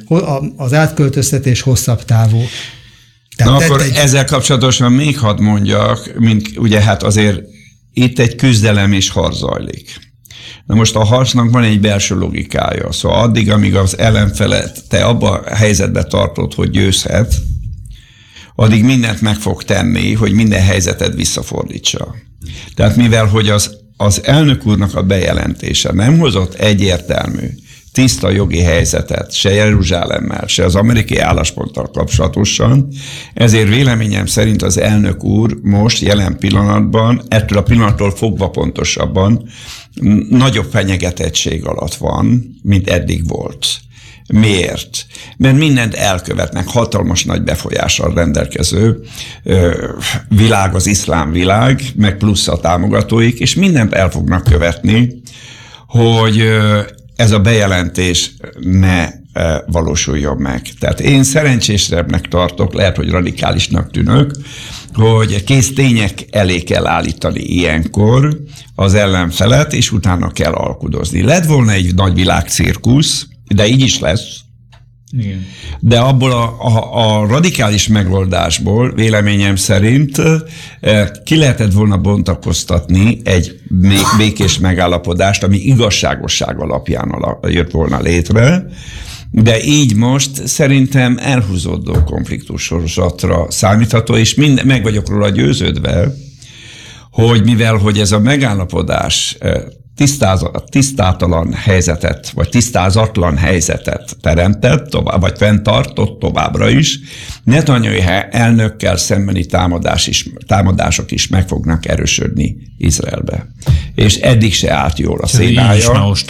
E, eddig se állt jó a szénája, tehát ezt azért szerintem jobban végig kellett volna gondolni nekik, hogy a helyzetüket ne e, destabilizálják, hanem stabilá tegyék. Én nem tudom, Péter, te hogy gondolod? Ez mondom, hogy re, reális. Netanyahu-nak annyi e, szerencséje van Izraelben, hogy e, az ellenzéke az az ellenzékenek nagy része az annyira diszkrétálta magát az Izrael anticionistákkal való együttműködésbe és összefogásba, hogy, hogy nincs De ott van Lapid. Alternatívája. Lapid viszont nagyon érdekesen a beszéd előtt egy nagyon határozott, nagyon pozitív beszédet mondott. Igen amiben támogatására biztosította az amerikai álláspontot, Sőt, és, a, sőt, ő a reggeli Jerusalem Posztos diplomácia fórumon ö, egyenesen azt mondta, hogy minden országnak egységes és oszthatatlan fővárosként kell elismerni. Én is ezt, ezt vártam. Hogy ezt ki fogják mondani, azért igen, érzitek belőlem a csalódást, mert úgy látom, hogy hát ez, nagyon ez nagy mozgás. Szóval ugyanazt igen. a mozgásteret Amerika föntartotta magának, mint amit eddig rendelkezett. De úgy, hogy közben rosszabb helyzet alakult ki. Mert hát olyan módon, mert, mert mégis valamit bejelentett, és azt látjuk, hogy Gázába, Betlehembe, meg ezután a beszéd után szerintem, hát meg ott van Irán. Irán gyanúsan hallgatott az egy napig, és most ha visszatérünk a politikai ellenzéstől a Bibliához, tehát ez a helyzet magába hordozza, hogy esetleges vagy a, a 83. Zsoltárba található közelketi összefogás fog megvalósulni, amiben ugye nem szerepel Perzsia, vagy pedig az Ezékielnek, a Góg és Magok háborújának, háborújának a, a, a háborújának a lehetőségét aktualizálja ez a bejelentés. Mert ugye hát a, a, a közelketi paranoiáról azért ne feledkezzünk el. Tehát amíg ő előttük ez letisztul, hogy itt tulajdonképpen olyan nagy előrelépés nem történt, addigra már az örjöngésnek olyan fokára fognak jutni, hogy hát ezt ismerjük. A templom alagútnak a 96-os megnyitásánál egy, egy, egy pár száz méteres szakaszt nyitottak meg a Via Dolorosa felé, és milyen áldozatokkal járó intifád. Az Ariás Saronnak a templomhegyi látogatása meg se szólalt. Úgyhogy benne volt az oszlói szerződésnek az áradékában, hogy ezt meg fogják lépni. és figyelj, ugye azt mondják sokan, hogy Trump úr lángba lobbantja a közelketet. Miért eddig mi volt? Mi volt Libiában? Egyiptomban mi történt? Most két-három hete ugye misot, 350 ember halt meg egy terrorcselekmény következtében. Szíriában, Irakban, Jemenben mi zajlik. Abszolút. Libia, Libanonban, ahol próbálják visszaszorítani Hezbollát. Tehát ezt Izraelbe is, akik józanul gondolkodnak, tisztában vannak azzal, hogy háború az elkerülhetetlen. Itt a kérdés az, hogy az időpont mikor legyen, kinek kedvezzen. Izraelnek kedvezze az időpontja, vagy, vagy az ellenfélnek vagy az ellenségnek, mert ez nem ellenfél, hanem ellenség. Most nem a palesztinokról beszélek, mert a palesztinok ezt nyilvánvalóan ki tudják provokálni, katolizálni tudják. Én ettől tartok, hogy most elkezdett egy hiszti, és ez, ez Iránba aztán rezonálni fog, tehát olyan reakciókat vált ki, hogy Igen hogy elindulhat egy sokkal nagyobb baj közel-keleten, mint amit az iszlám állam hozott létre. Talán nem véletlen, hogy a Netanyahu még délelőtt, szintén a Jerusalem Postnak a rendezvényén nem mondott semmit a nagykövetségről, sem a fővárosi elismerésről, meg a Trumpnak a bejelentéseire, azt mondta, hogy Izraelnek nagyon jók a kapcsolatai a világ összes országával, rengeteg helyre utazott az elmúlt évben, afrikai országokkal nagyon jól fejlődött a viszony Kínával, Oroszországgal, Indiával is, viszont felszólított az országnak, a világnak az országait, hogy Irán viszont egy kész birodalmat épített mindeközben az Abszolút. elmúlt évben a környező országokban, Irakban, ugye Irán, Libanon, Szíriában ugye kilométerekre a határtól a iráni katonák állomásoznak, valamint ugye Jemenbe, és egy kész regionális... Akkor Szomáliában, el... Szudánban képített, Igen. akkor Szíri, Liban, Libiában is van neki bázisa, tehát Plusz Gáza, van. ugye, mert hogy kibékültek a Hamasszal is, mert ugye volt egy ellená, Abszolút, a, és ott is meg volt hát egy békülés. A, a, paleszt, a palesztinok, tehát a, a Hamász az mindig két vasat tartott a tűzbe, a Szaudarábiától is és a Irántól is kapta a pénzt. Szaud-Arábia ugye az bajba van, mert szinte mindenhol beégett, és nyilvánvalóan ez Izrael számára nagyon kedvező. Egyiptom látható módon nem tud megbirkózni még a belső problémáival. Nagy dolog lesz, hogyha Sisi tudja stabilizálni a helyzetét, csak katonai erővel vagy ilyen fél diktatúrával lehet föntartani a hatalmát. Tudjuk, hogy a muszlim testvériségnek nagyon nagy befolyása van az egyiptomi társadalomra, tehát a problémák nem oldottak meg. Röviden.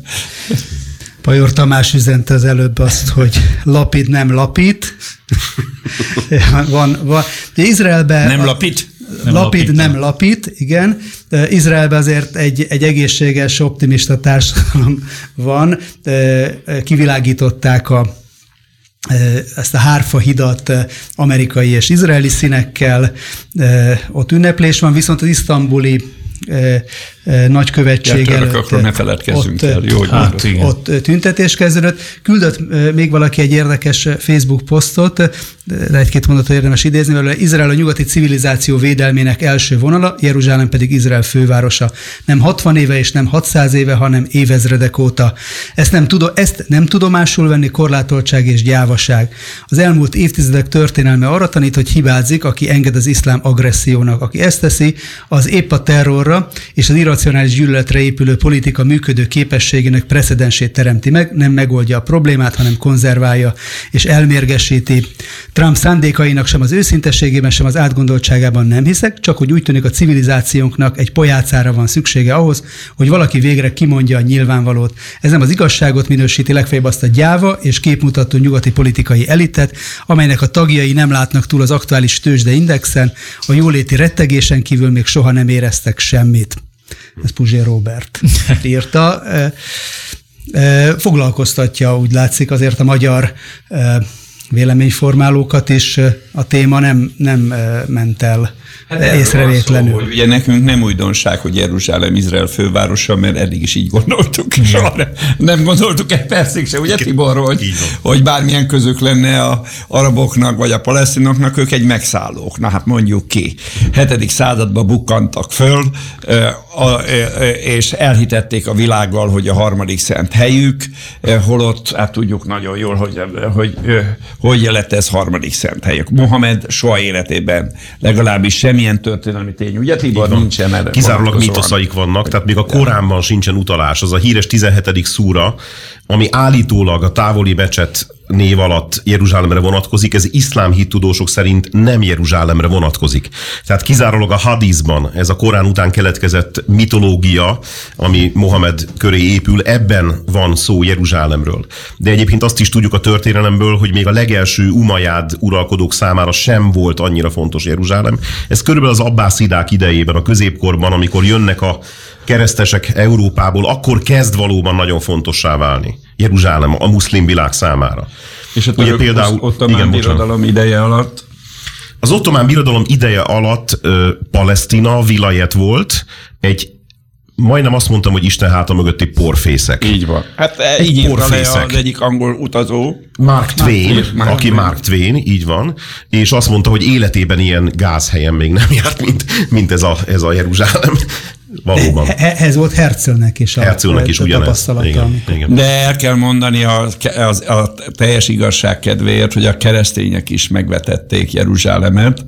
Ugye a bizánci korban ott volt a lehetőség, hogy a templomhegyet helyreállítsák. Most egyáltalán a területnek megadják a tiszteletet, hogy ott állt a Salamon templom, meg ott van a Jakve íre, Moria dombja, de helyett szemétlerakó helynek tartották. Tehát ebből, ha ezt nézem, akkor a muszlimok a maguk módján, a maguk ideológia módján nagyobb tiszteletet adtak a területnek. Szóval a keresztényeknek meg bele kellene nézni a tükörbe, és le kellene vonni ebből is a következtetés, de úgy látom, ahogy hallottam a Ferenc pápának a nyilatkozatát, hogy erről szó sincs, ők, ők se értik igazából Jeruzsálem problémáját, illetve érték, továbbra is úgy gondolkodnak, hogy inkább az araboké legyen, mint a zsidóké, mert, mert úgy gondolják, hogy a, a, mind a török ottomán ideje alatt, ottomán birodalom ideje alatt meg tudnak egyezni a státusz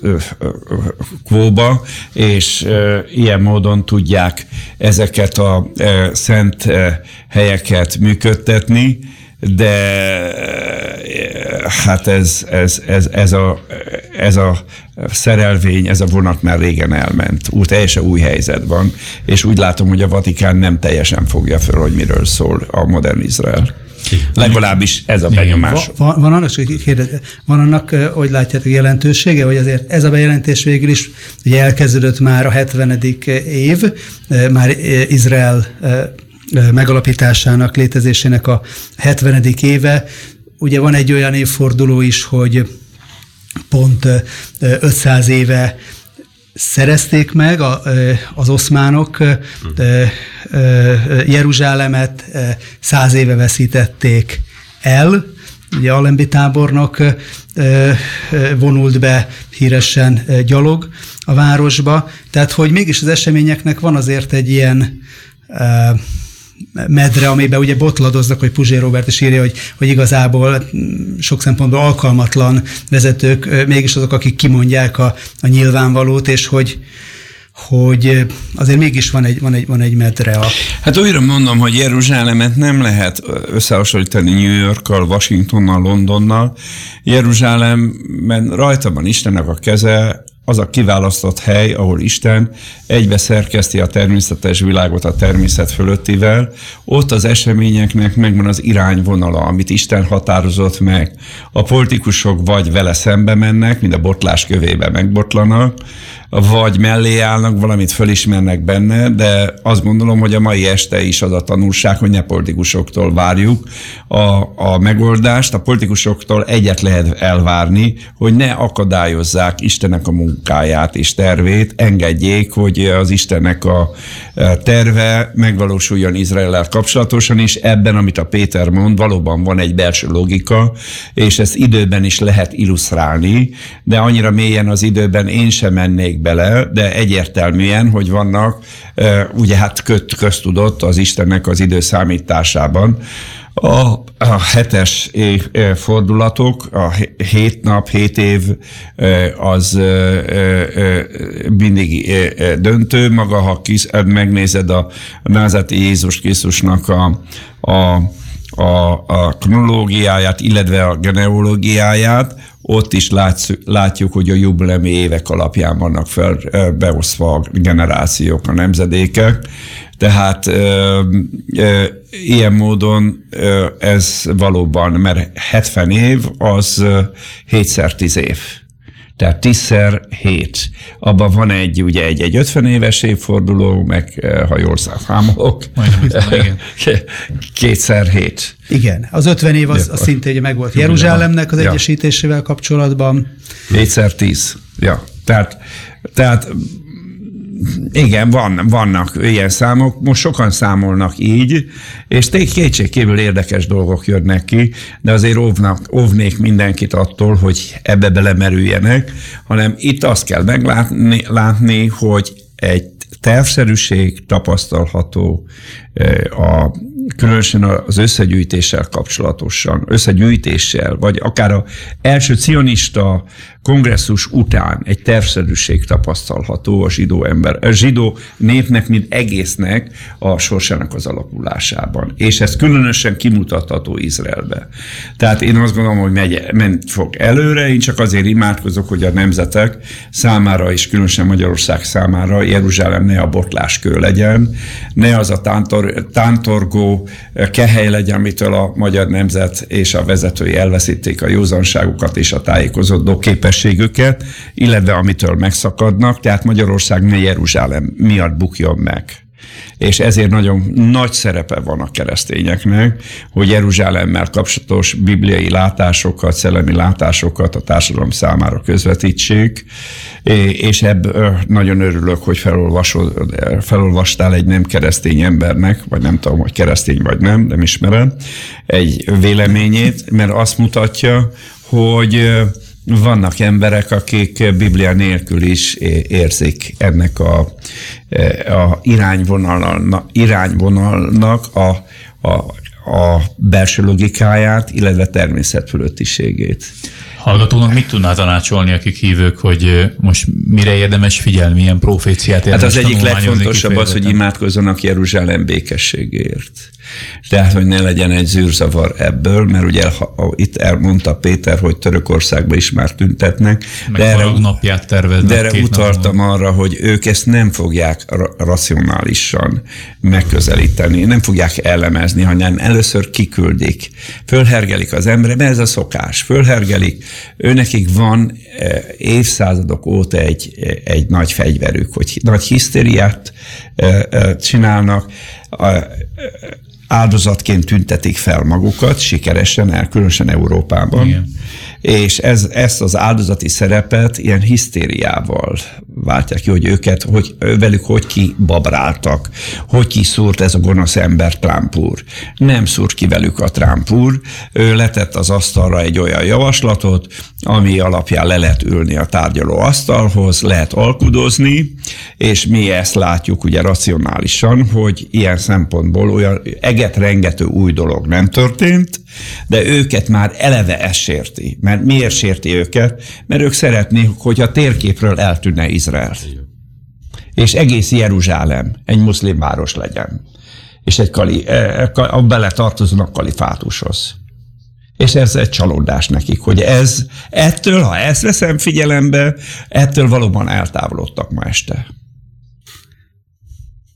Van, van szerinted a magyar választásoknak tétje ebből a szempontból. Arra gondolok, hogy azért itt van olyan politikai párt, amelynek a vezetője az iszlámot az emberiség fényének nevezte, a törökországi szürke farkasokat is méltatta.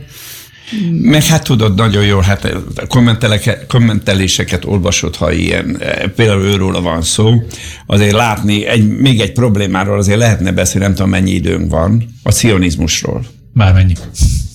Tehát a, a, az a problémám nekem, ugye, hogy, hogy Magyarországon, ami miatt a Magyarország veszélyes helyzetben van, hogy a politikusoknak a jelentős része a szionizmustól úgy fél, mint az ördög a szentelvisztől. Azt hiszik, hogy valami nemzetközi összeesküvésről van szó, amelynek az a célja, hogy a zsidók megszerezzék a világ fölötti uralmat. És ez állandóan téma az interneten. Te is Abszolút. olvasod ezeket. És ez egy úgy baromság, ahogy van. A szionizmus nem kozmopolita és nem globalista mozgalom, hanem alapvetően nemzeti és spirituális gondolat. És Izrael nek a, a, például a Jeruzsálemnek a elfogadását a magyaroknak azért kellene támogatni, hogy Izrael kapja meg, mert a muszlimok nem nemzeti államban gondolkodnak, hanem egy, egy, egy iszlám alapokon álló globalizmusba. Ők nem fi, ismerik el, hát pontosan ugye a 60-as, 50-es években volt a, a, az arab nacionalizmus, nek az egyik legnagyobb képviselője Nasser úr volt, a néhai egyetemi elnök, az megbukott teljes mértékben közel-keleten. Ma közel-keleten újra előtérbe került, hogy egy nép vagyunk, illetve a umma vagyunk, tehát az iszlámnak a népe vagyunk, itt nem számítanak az etnikai identitások. És ezt Európában is képviselik, a nogó övezetek már erről szólnak.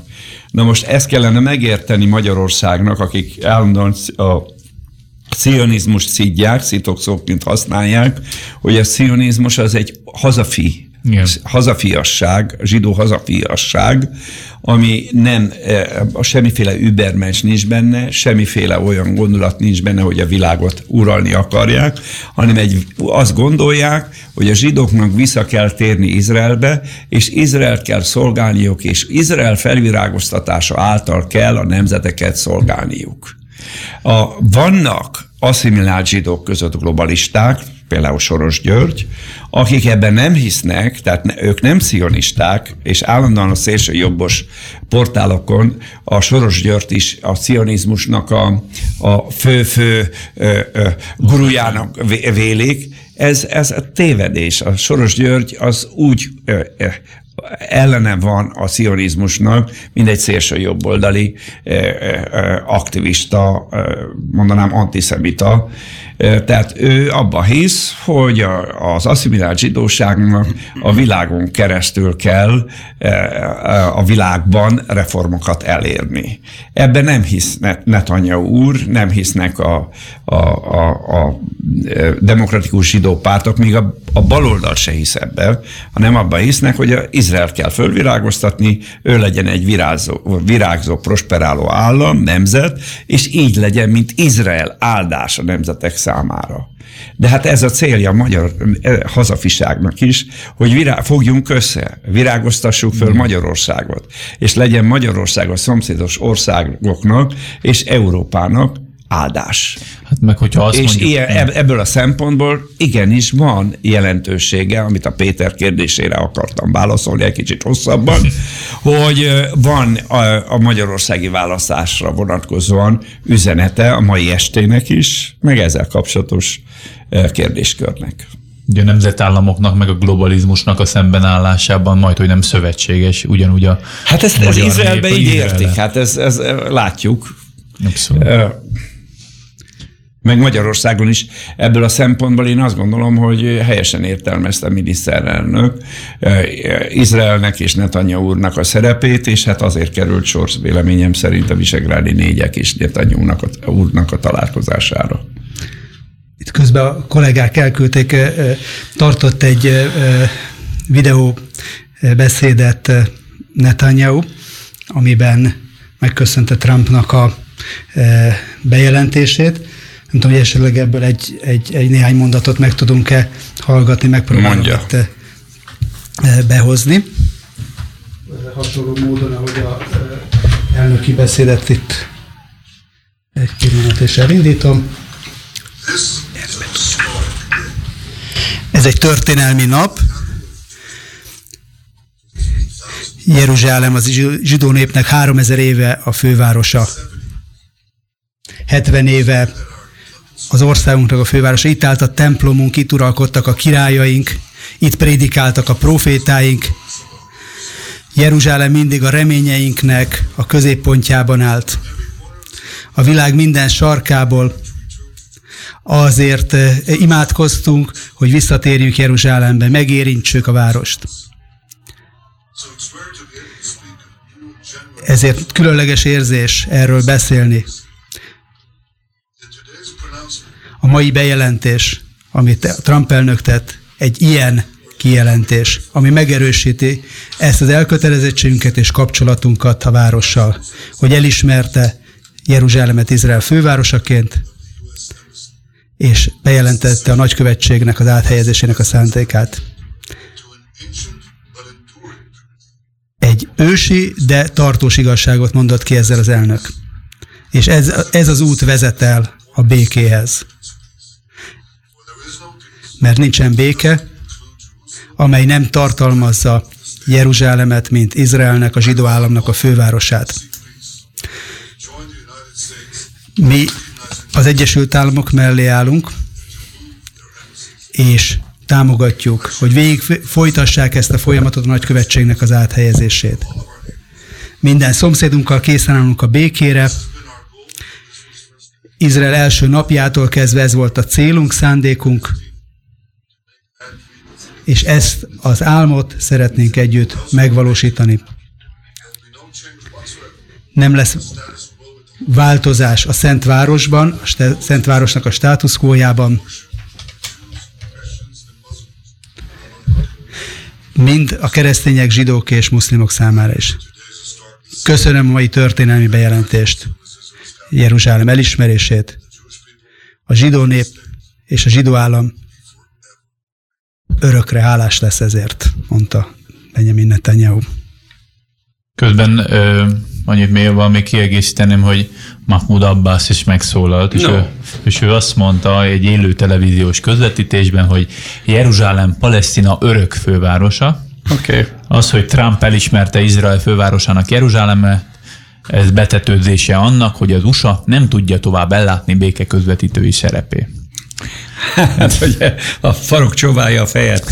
Egyelőre Amerika világ legveze, a legnagyobb hatalma, a világ első számú vezetője Trump, ez, ez Hát az Arab Liga is ugyanezt. De ez, erre ezt. utaltam én neked, ja. hogy a lázállamból egyszer valakinek szembesíteni kell őket, hogy a, a realitásokkal nézenek szembe, hogy nem ők irányítják a világot, hanem Washingtonból irányítják a világot, és Moszkvából, meg Pekingből, meg talán Brüsszelnek is van befolyása, de hát ez nem Ramala.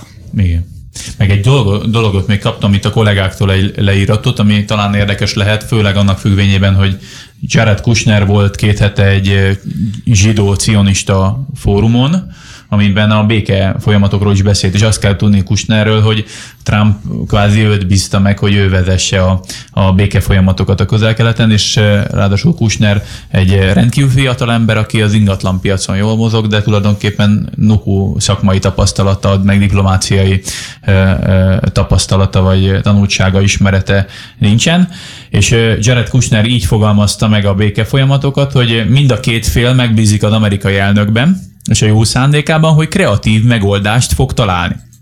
Ha sikerül először a nehéz kérdést megoldani, akkor a kisebbekre is választ fogunk találni. Ez a stratégián. Tehát egyfajta kreatív módon akar hozzányúlni a elvileg. De ez, ez, ne, ez, amit te most elmondtál, ez alátámasztja azt, amiről beszélünk, Igen. hogy a nehéz kérdést előre hozták, Jeruzsálem státusza nehéz kérdés, nem beszélt, nem mondta a 95-ös törvényben szereplő, hogy egy és oszhatatlan Jeruzsálem, hanem Jeruzsálem a fővárosa, és utána elkezdődhet alkudozás. Ebből lehet, hogy Jeruzsálemnek hogy keleti csücske lesz, és hozzácsatolják Ramalához, de azt előre lehet tudni, hogy az iszlám világ, tehát főleg az érintettek, közvetlen partnerek, illetve a, par, a tárgyaló, tárgyaló felek ezt nem fogják elismerni, ők ragaszkodnak Kelet-Jeruzsálemhez, a, ragaszkodnak a nyugati falhoz, ragaszkodnak a templomhegyhez, sőt, még a zsidó negyedhez is ragaszkodnak. Abszolút. És ez Jordánia is úgynak is ez az álláspontja. Hát meg a nemzetközi... Legalábbis eddig ez volt. Ez egyértelműen a nemzetközi közösség is ezen fronton, hiszen 67-es tűzszüneti vonalakon túl semmit nem ismer el Izrael tulajdonának. A zsidó negyed mindenestől, a templomhegy nyugatében mindenestől, Olajfák hegye, Dávidárosa mindenestől odaesik, és még ahogy ugye Trumpnak a, a leghíresebb könyve, hogy az alkuművészete, még üzletemberként írta, és egy ismert alapelve ebben, hogy a tárgyaló partnereinek először nagyon, szemben nagyon magasra teszi a, a lécet, és akkor aztán abból próbál, sokkolja őket, és akkor miután kellően megdöbbennek, akkor utána valamilyen alkutra eljut. Ez, ez, ez, ez is benne lehet azért ebben. Hát nincs kizárva. Úgy fogalmazunk meg, hogy nincs kizárva. Mert akkor kizárta volna, hogyha egyértelművé tette volna a, a egy és hozhatatlan Jeruzsálemet. De újra ismétlem, több arab vezető az elmúlt években és a közelmúltban is azt mondta, semmi probléma, hogyha Nyugat-Jeruzsálem lesz Izrael fővárosa. Ezbe ők belemennek. Csak egyet mondjanak ki, hogy Kelet-Jeruzsálem meg a palesztin állam fővárosa. Érdekes egyébként a, a Hárec, aki, ami köztudottan inkább Aha. liberális vonalat, vagy nyugati vonalat ö, képvisel. Ő például egy ilyen cikket ír nemrég, hogy bravo Trump, ö, engedtél Jeruzsálemmel kapcsolatban a palesztin zsarolásnak. Tehát ők egyből úgy ér, értelmezik, hogy nem ment bele Trump abba a határozott kijelentésbe, amit, amire elvileg számítottak sokan. Hát ez egy véleménycikk a Háresben. A Háresnek a szerkesztőségi cikke ma reggel azt mondta, hogy, hogy, hogy köszönjük, de ne tegyenek nekünk szívességeket. Tehát azért eléggé megdöbbent, az, a, az az újság, amelyik Izraelben a cionizmus, a, a, a cionista e, e, újság, a Föld a, a címe, a e, történelmi, az egyszerűen egy de most bármiféle szempontból is nézzük, egy Izraelnek tett, a Földnek tett, Jeruzsálemnek tett gesztusra azt mondja, hogy ezt csak azért politikai ellenszenv miatt, amit trump szemben érez, azt mondja, hogy köszönjük szépen, hagyjatok, hagyjatok bennünket békén. És ehhez képest igen, van, tehát van ezen az oldalon is azért józan, józan hang, aki, aki ezt méltatja. Kérdés, hogy ez most Izraelnek jobb lesz-e? Az, hogy ez a bejelentés megszületett. Nincs vagy... olyan izraeli, aki el tudná mondani a rádióba? Én oh. beszéltem, beszéltem délután az egyik ismerősünkkel itt, aki járt is nálunk saját és ő, ő készült arra a készült arra, hogy most délután bekapcsoljuk. Elnézését kér egy e, családi e, ok miatt nem tud most a rendelkezésünkre állni, de ő jelezte, hogy egyébként ennek a e, történetnek a pozitív és, a, és az aggasztó oldalát is figyelemmel kísérik Izraelben. De esetleg meg tudjuk próbálni, itt a kollégáim segítenek, akkor, akkor Barry Szegált fölhívja. Hív, hívja fel. Addig Visszakapom a telefonomat. Mert a, Mi beszélgetünk tovább. Be, ez egy nagy téma, tehát ez egy érdemes, megér egy misét, ahogy mondtam, mondta Napóleon Párizsról, hogy ezt jó körül járjuk, mert tudjuk nagyon jól, hogy Jeruzsálem egy bizonyos idő után, nem most, csapda lesz. Meg én a következőt gondolom, hogy kiéleződik, mindenféleképpen elindul Jeruzsálemért egy intenzívebb küzdelem és harc. Nem a béke éveid várom Jeruzsálemmel kapcsolatosan.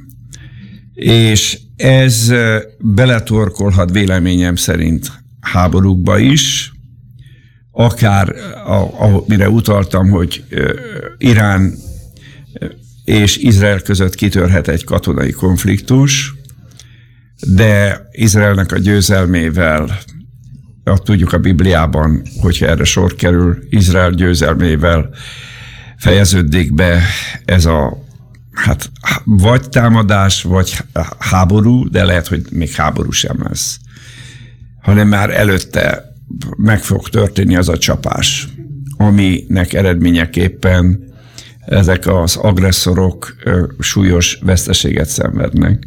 És utána fog véleményem szerint egy olyan rendezési terv re sor kerülni, amiben Izrael egy emberké, illetve nem egy emberként sokan belemennek. Ez az úgynevezett antikrisztussal, a halállal és a pokollal kötött szövetség, ami be, benne lesz a templomnak a felépítése. De ha megnézzük a jelenések 11. fejezetének az első két verszakát, akkor ugye egyértelmű az, hogy földi Jeruzsálemről beszél a szöveg, és a külső udvarról beszél, mert ugye két udvar volt a, a templom kapcsolatosan, az egyik a belső udvar a zsidók számára. Átrendelkezésre, abban volt két része, egy női, meg egy férfi udvar, akik ugye nem ö, ö, ö, ö, hoztak áldozati állatot, de ott imádkozhattak és volt egy külső udvar, amelyet a pogányok taposták. Ott a jelenség 11-ben az szerepel, hogy három és fél évig ezt a külső udvart nemzetek fogják taposni, ami azt ebből a szövegből azt lehet megérteni, hogy Jeruzsálem egy főleg a, a, a keleti Jeruzsálem és a templom egy ilyen fajta megosztott státuszt fog kapni, nyerni. Mert Tibor, te ezt hogy látod? Abszolút, abszolút ugyanígy látom, sőt a Szent Pálon is ugyanígy tanítom, úgy tudom mások hmm. is. A jelenések 11 az a harmadik templomra vonatkozik, ami majd fel fog épülni, ahogy más erre vonatkozó igehelyek is ezt alátámasztják, és valóban nem lesz hozzá külső udvar, vagyis a külső udvar az nem fog az izraeliek kezén lenni, hanem pogányok tapodják, és én mindig el szoktam mondani, hogy a pogányok a muszlimok is, tehát Isten szemszögéből nézve.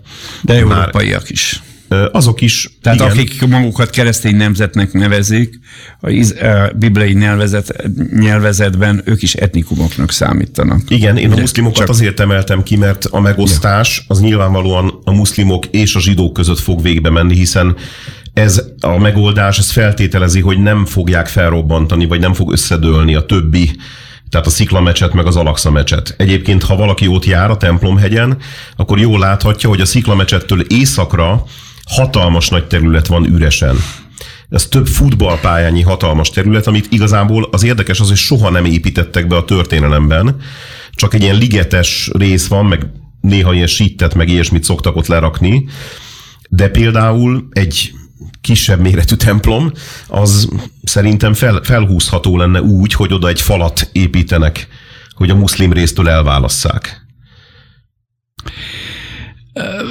Ugye ez egy nehéz kérdés számomra is, hogy mi lesz az iszlám világnak a jövője és a sorsa. Én mégis azt gondolom, hogy előtte, mielőtt erre sor kerül, őket fogja érni egy olyan megrázkodtatás, csapás, ami az izraeli Irán konfliktussal áll összefüggésben és ez, ez megrendülést jelent mindenféleképpen az iszlám világnak. Hát azért látjuk, hogy az iszlám világ nagyon megosztott, nagyon, nagyon e, mély válságban van közel-keleten, de ugyanakkor látjuk az ellentétét is, hogy Nyugat-Európában meg e, elképesztő, ijesztő módon építkezik nyugat-európai városokban, az meg úgy tűnik, mintha az ellentéte lenne, mintha egy, a muszlim vallásnak a reneszánszáról lenne szó.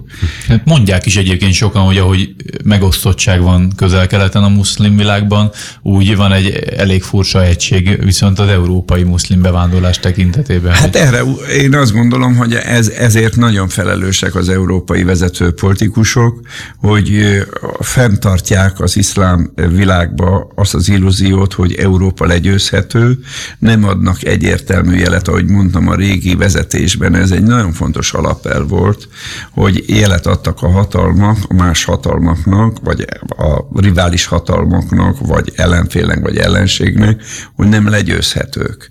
De Európa, mivel hogy pozitívan diszkriminálja például a migránsokat, gyakran a benszülöttek eh, kárára, és a kereszténységet meg pontosan negatív eh, módon diszkriminálja. Eltávolítják középületekből a kereszteket, meg minden olyan jelvényt, amely a kereszténységre utal.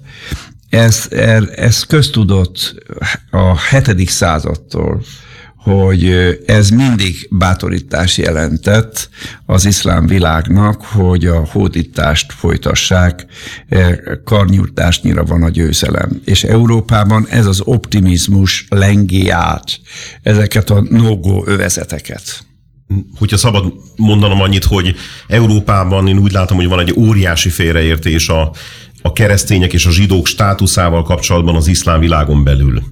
Ugye mi, mi ezt tanultuk az iskolában is, már amikor minket tanítottak, hogy a könyv népe, tehát, hogy az iszlám egyfajta tisztelettel van a könyv népe iránt, és emiatt az van a fejünkben, hogy az iszlám háromfajta embertípust különböztet meg vallásilag, az igazhitűek, a muszlimok, a a kafírok, vagyis a hitetlenek, és a könyv népe. Én most utána néztem, mert a, a, az Emberi Erőforrások Minisztériumán belül alakult keresztény üldözéssel kapcsolatos államtitkárság fölkért egy cikk megírására nyáron, hogy írjam meg azt, hogy milyen pusztítást hozott az iszlám közel-keleten, és akkor utána néztem pontosan, hogy ez nem igaz. Ugyanis az iszlám tanítás szerint kétféle ember van. Az egyik az a, a hívő, a másik pedig a kafir, a nem hívő. És a nem hívőn belül van két csoport. Az egyik, akit azonnal ki kell írtani, hogyha nem tér át az iszlám hitre, és a másik az, akit megfelelő súlyos adóztatás és elnyomás fejében meghagyhatunk egy darabig a saját uh, Isten tiszteletében, ezek a zsidók és ezek a keresztények. Egyébként ennek is utána néztem, hogy, hogy mik ezek az elnyomató intézkedések, és brutálisak. Tehát az nem igaz, hogy meg lehet tartani a, az embernek a keresztény hitét, vagy akár a zsidó hitét olyan feltételek között, amiket ö, akár már Umár kalifától kezdve sőt, akár Mohamedtől kezdve hoztak velük szemben. A jizya egyébként az adó, ez is brutális összeg volt. Tehát olyan összegek voltak, hogy tömegeket kényszerített az iszlám területről való elvándorlásra, notabene nekik megengedték, hogy elmenjenek, tehát ez is benne volt még, viszont így etnikai tisztogatást hajtottak végre. Mi Magyarországon mit csináltak? Parancsolsz? Magyarországon mit csináltak? Hát ezt, ezt én annyira nem tudom, ezt Kulcsár Árpádat kéne erről megkérdezni, de gondolom, hogy hát a janicsárok eredete, az iraki mocsári arabok eredete elég közismert, tehát tízezer számra vitték el, adófejében egyébként a, a magyar embereket is. Tehát egészen elképesztő elnyomás. Hát le kellett, ahogy Sándor utalt rá, le kellett szedni a kereszteket a templomokról. Hangos, még a hangos éneklést sem tűrték el úgy, hogy muszlim ember jelenlétében. Ha bárki muszlim bement egy templomba, három napig etetni, itatni kellett a templomban. Egy muszlim bemehetett egy keresztény házába, és az egy tizedét lefoglalhatta magának a, házá, a házából. Tehát magyarul beköltözhetett úgy egy keresztény házába, hogy nem lehetett vele semmit csinálni, nem lehetett kirakni. Nem volt erre joga senkinek. Hát most könyörgöm, tehát ki tud ilyen körülmények között élni? Nem lehet normálisan élni. Hát is pláne elkeserítő, hogy ilyen például a török hódoltságnak az időszaka után egy olyan korban élünk, ahol minden héten kijönnek a nézettségi adatok is, ilyen török szappen operák, Igen. meg Szulejmánnak a, Igen. a revidiálása Igen. történik meg, és ez Mondjuk ki történelem hamisítás. Hát Hát most pont Magyarországon, ahol, ahol az őseinknek egy jelentős hányadát kivégezték. Igen. Hát, igen, az, hogy elátható, hogy Magyarországon van egy politikai akarat, ami körülbelül két-három éve jött létre a migráns hullám következtében, de ez az ország nem egy letisztult Igen. eszmei alapon áll, nagyon sok ellentmondást tapasztalható ezen a területen is, de hát itt is felhívom a figyelmet a keresztényeknek, hogy rendkívül fontos, hogy a keresztényeknek az értékrendje, világnézete, magatartása Biblia alapon álljon és képviseljék azokat a zsidó keresztény szellemi erkölcsi értékeket a, eh, hitelesen, ami a magyar állampolgárok számára vonzóvá teszi a Bibliát is, vonzóvá teszi a kereszténységet is, és ezen keresztül meg tudják érteni azt, hogy a Magyarországért küzdeni, harcolni kell, mert még Magyarország nem egy reménytelen helyzetben van. Még itt ö, olyan ö, problémákkal nem küzdünk, birkózunk, mint, esetleg, mint Franciaországba vagy Angliába, de ez bekövetkezhet, sőt, hogy egy negatív politikai fordulat következtében ilyen faló omlásszerű változás történhet, tehát nagyon hirtelen Magyarországon sokkal rosszabb dolgok történhetnek, mint amiket most kifogásolunk és, és kritizálunk a nyugat-európai országokban. Miért? Mert a magyar társadalomnak széles körékben nincs akkora immunitása, nincs olyan ellenállása morálisan, szellemileg.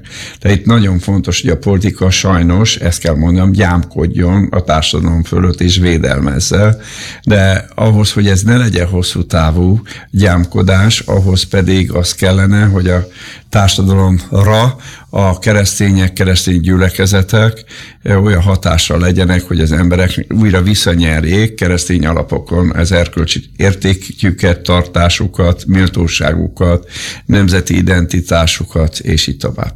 Sok, sokszor a szándék ez... megvan a hmm. magyar emberekben, csak sokszor csak az akarat van meg benne, de van egy eszmei kiüresedés, és nem a mostani eh, eh, eh, rezsim vagy kormány miatt van ez, hanem hát sajnos a történelmi előzmények, főleg a kommunizmus, ugye széjjel zúzta a magyar identitást, előtte is eltorzult a horti rendszernek a magyar identitását, tehát azt a fajta identitást én se tartom helyreállíthatónak, de talán van a magyar történelemben olyan tradíció, amire lehetne építeni egy modern új, de keresztény alapokon álló új nemzeti identitást. Ez szerintem a, megvan a reformáció első generációjában, akik harcoltak a törökök ellen, megvan a reformkorban,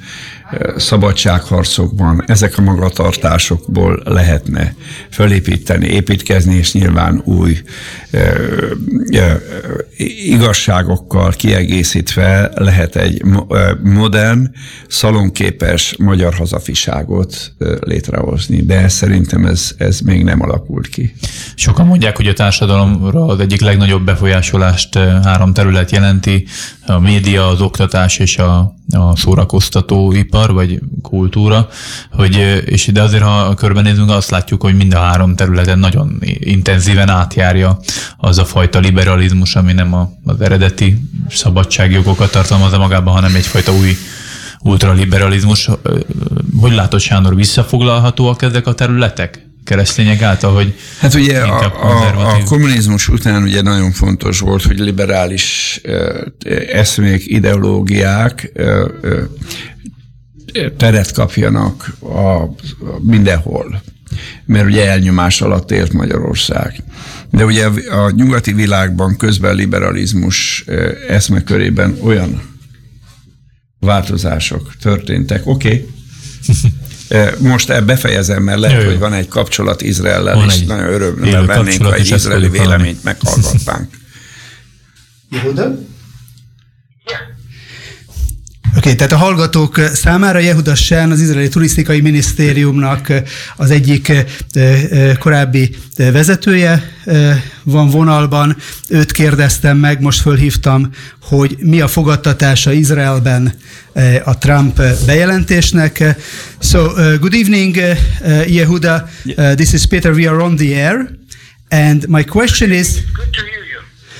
Uh, my question is, uh, how did people in Israel react to President Trump's today's announcement? Uh, well, uh, I don't believe, um, I think, and I realize, though, most of the population here, of course, are uh, very happy. Úgy gondolom, hogy a lakosságnak egy nagy részei természetesen nagyon örül és köszöni uh, Trump elnöknek a bejelentést.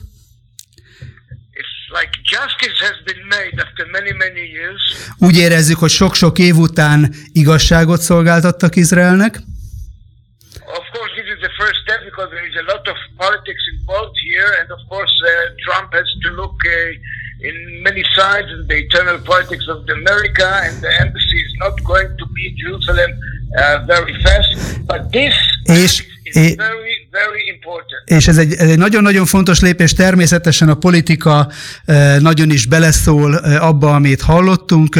Trumpnak nagyon sok felé kell figyelnie, és hát tisztában vagyunk azzal, hogy a nagykövetség nem fog egyik napra a másikra átugrani Tel Avivból Jeruzsálembe, de ez egy folyamatnak az első lépése csak.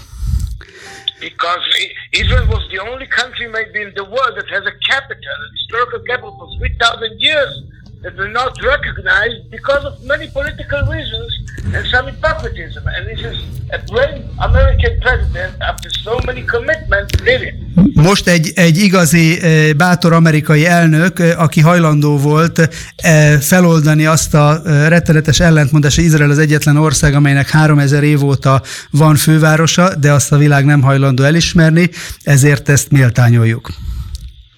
And needless to say, that there should be a lot of credit goes to all evangelical communities, first and foremost in the United States, but as well the great community of Faith Church in Hungary. És természetesen hozzá kell tenni, hogy ezért a mai eh, előrelépésért nagy köszönet illeti az evangéliumi keresztényeket, elsősorban az Egyesült Államokban, de ugyanígy a magyarországi nagyszerű hitgyülekezetének a eh, tagságát is. There are, are there are there any concerns about uh, the uh, possible violence or the possible uh, reactions to this announcement? Look, um, look, we don't know. At the moment, there is a lot of uh, protesting, talking. You know, there is a, a strong rhetoric by by many Arab Muslim countries and stuff. I believe it will not go too far, but who am I to tell you? We don't know. We are here in the Middle East. We are in a chaotic world as well. I think it was a very good step because people said it's not the right time. Why now? It was not the right time to declare the state of Israel. Itt, itt, él, itt, él, itt élünk a közel-keleten, tisztában vagyunk azzal, hogy egy kaotikus világnak a kaotikus közepében élünk, és és hallottunk az elmúlt napokban nagyon sok e, e, harsány hangot, meg hallunk most is. Nem vagyok benne biztos, hogy mindet tettek fogják követni, de persze ebben nem lehetünk biztosak. E, úgy látjuk, hogy hogy ezt a fontos lépést mégis értékelnünk kell, mert olyan fenyegetések és zsarolások előzték meg, amelyre az amerikai elnök nem volt vevő. You know that right things should be done in spite of all the obstacles. Because if you will say always wrong time, Ben Gurion will not declare would not declare the state of Israel. Truman would not support Israel um, uh, in 1947 and 8, and Trump wouldn't do that today if all the time we're going to look about the dangerous things and about the threats and about the others. You have to keep and go forward, and that's what he did. És a régi igazság az, hogy mindig előre kell haladnunk, mert hogyha arra figyelünk, hogy a, a, a, egyes lépéseknek milyen következménye, akkor eh, Ben Gurion nem eh, hirdette volna ki Izrael államának a függetlenségét, Truman elnök nem ismerte volna el eh, Amerika részéről Izraelnek a létjogosultságát, és Trump elnök sem mondta volna el ezt a mai beszédét. Ezért szükség van az ilyen gyorsan cselekvő emberekre. That's it. What uh, uh, our question from the studio is that uh, yeah. what do you think uh, is Jerusalem? Uh, what is the American position towards uh, East Jerusalem? Does it refer to the whole Jerusalem or only a part of it? Nobody can get you an accurate answer because uh, Trump also were a little bit careful here due to the historical situation of the status of Jerusalem, that at the beginning should have been an international city. You remember the talks in the United Nations in 48, uh, and then everything was upside down, the reversal situation. So that's why nobody will recognize Jerusalem now. With East Jerusalem, there is some kind of a dispute uh, Trump was very careful and he talked about Jerusalem, the capital of Israel. He didn't mention, you know, I mean, like old Jerusalem. He didn't say today United Jerusalem. He was very careful politically, Trump. and I can justify him. Trump, Trump nagyon óvatos volt, nagyon körültekintően fogalmazott, nem, egy, nem említette sem Nyugat, sem Kelet-Jeruzsálemet, de az Egyesült, Egyesített Egységes Jeruzsálemet sem.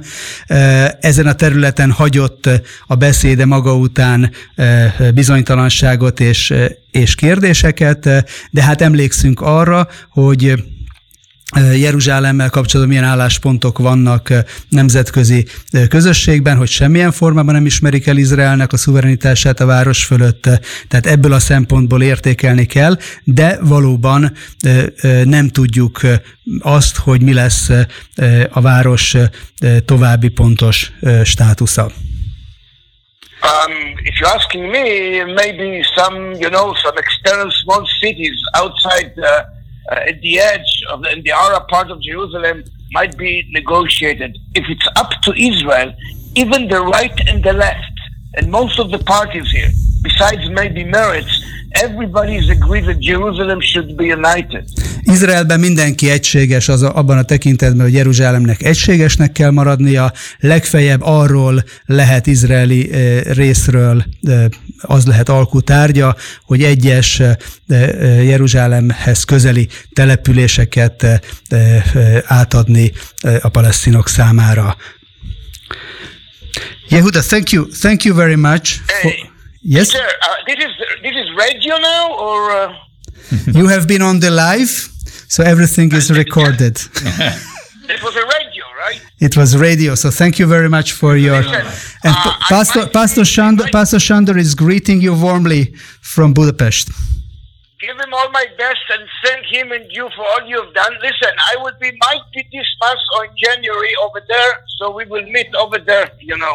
És ő is, ő is üdvözöl szeretettel, és arra készül, hogy januárban vagy februárban Budapesten, és akkor szeretne találkozni veled. We'll have we'll we'll have Palinka at Patmos maybe. Hogy a Patmosban találkozzunk. Egy Yes, jobb hely, jó.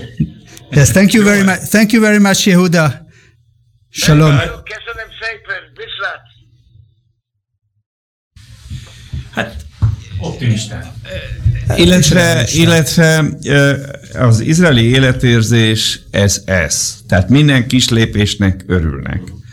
És ők ismerték azokat a zsarolásokat, fenyegetőzéseket, hisztit, cirkuszt, ami az elmúlt napokban a, a térségben zajlott, meg zajlik folyamatosan, és ők értékelik, hogy a Trump úr egy eh, eh, átadott egy eh, eh, hanuga ajándékot.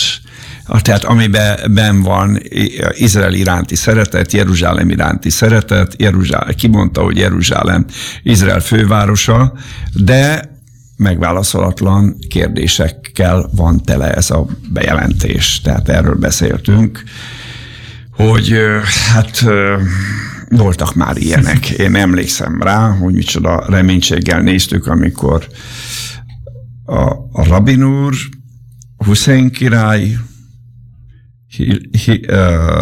Clinton elnök úr ott a Holtenger térségében az egész világ TV csatornái Igen. közvetítették, hogy kitör a béke. Tehát egy ilyen béke időszak 27 éve tart, ha jól, jól számolom. 27, 90, 94-ben volt igen a jordániai. igen, de, az, de előtte már ugye elindult az 93-ban oszlói. kötötték az oszlói, 92 Ja. volt a madridi, 91-ben a Igen. madridi eh, egyezmény, azóta Tehát ö, sok ilyen, hogy mondjam, pozitív fellángolás volt, Mi, mindegyikkel kapcsolatosan pozitív nyilatkozatokat tettek az Izrael felelős vezetői, de eddig mindegyiknek keserű csalódás lett a következménye, vége.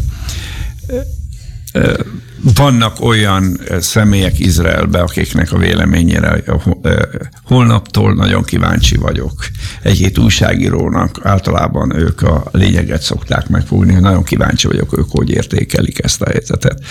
Adja Isten, hogy a pessimizmusom ne igazolódjon be, de, és hát nyilván ezért nagyon fontosnak tartom, hogy a keresztények imádkozzanak, de továbbra is én nekem a szellememben az alakult ki, hogy egy nagyon intenzív csata harc időszaka jön, és, és, és nem vagyok benne biztos, hogy nem e több konkrétumot kellett volna elmondani Izrael számára.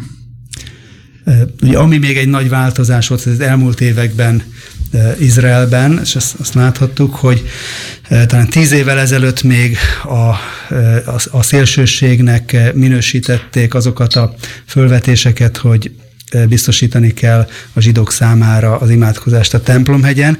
Ez időközben azért egy politikai mozgalommá vált, törvényjavaslatot nyújtottak be a Knessetbe ennek a biztosítására. Nyilván jelenleg izraeli kormány is óvatos ebben, de hogy, de hogy elindult egy olyan folyamat, hogy kezd azért a, először a szívekbe, meg a gondolatokba vissza, visszakölt, vagy beköltözni az ez iránti vágy, és talán emlékszel Ari Abramovic rabbival, most már közel tíz évvel ezelőtt, amikor itt járt, akkor beszélgettünk, ő az első között volt, aki ezt politikai programként is képviselte, és akkor még, még kiszorították emiatt a ezredforduló után. Ő mondta, hogy igazából a változásnak először belülről kell elindulnia, belülről kell a zsidó nép, a zsidó embereknek a szívébe meg létrejönni a vágynak a, arra, hogy visszatérjenek a, a lényekhez, a szívhez és ragaszkodjanak. És ebből a szempontból azért a Jeruzsálem iránti, a valódi Jeruzsálem iránti ragaszkodás és, és szeretet és elkötelezettség az ma sokkal inkább jelen van, és sokkal erőteljesebb, és talán ez is viszi előre az eseményeket. Hogy, hát emlékszem, a Gerson... Ezzel egyetértek, amit most mondasz, ez egy nagyon fontos dolog, hogy ne, e, igen, e, ez, jó, hogy ezt felvetetted, hogy nem csak a muszlimokban okoz indulatot, hanem viszont elindít a zsidó társadalomban is nagyon pozitív mozga, folyamatokat, sőt mozgalmakat, ami aztán olyan szintre tud jutni, hogy előre fogják vinni a, ezt a, a cionizmus ügyét mondjuk ki. Na most, amit a Péter mond, em, ha, ezt alá szeretném támasztani, hogy ugye annak idején a Dávidnak a városával kapcsolatosan olyan nagy vita volt, olyan ö, ö, bizonytalan volt izraeliek számára is, hogy ö, nem mertek a területre se lépni. Az izraeli kormány, se izraeli társadalom anyagi támogatást nem adott. Egy New Yorki alapítvány kezdte el a feltárási munkát. Első között csatlakoztunk hozzájuk anyagi támogatóként, és nem sok anyagi támogatójuk volt. Az izraeliek ferdeszemmel nézték. Szóval amikor kiderült, hogy tényleg nem árnyékra vetődtek, hanem nagyon komoly, nagyon értékes leletek találhatóak. Helyen is bebizonyosodott, hogy tényleg ott van Dávidnak a városa, még egyelőre nem tudjuk pontosan a palotájról van ez szó, akkor azután elindult egy hatalmas nagy változás, és ma százezrek, izraeli társadalomból százezrek keresik föl Dávidnak a városát, és nagyon nagy változás történt. Péter, te emlékszel erre az első évekre, hogy szinte semmit nem mondott a Dávid hát városa csak, senkinek ha, sem. Csak számokat, amikor először ott voltunk 2004-ben, akkor nagyon büszkék voltak arra, hogy az elő, előző évben 25 ezer látogatója volt e, egész évben a Dávid városának, tehát napi 100-200 zat se érte el a szám, néhány tucat emberről volt szó. Az elmúlt évben több mint egy millióan látogattak el. És, és ebbe az egymillióba vannak természetesen turisták és evangéliumi keresztények, de azért az igazi nagy számot azt az izraeliek adják, és az izraeli, izraeli hadsereg és az izraeli iskolák, izraeli egyetemek most már nem Maszadára viszik, vagy lehet elviszik nyilván oda is a, a fiatalokat, de mindet elviszik a, a, a kezdethez, a genezishez, a Jeruzsálemnek a szívéhez, és azért ez kezd beépülni egy új generációnak a tudatába és szívébe. Igen, ugyanez az alagútnál, tehát a Sejnek az optimizmusával én messze menőkék egyetértek, mert az izraeli társadalomban valóban van kreativitás, innováció.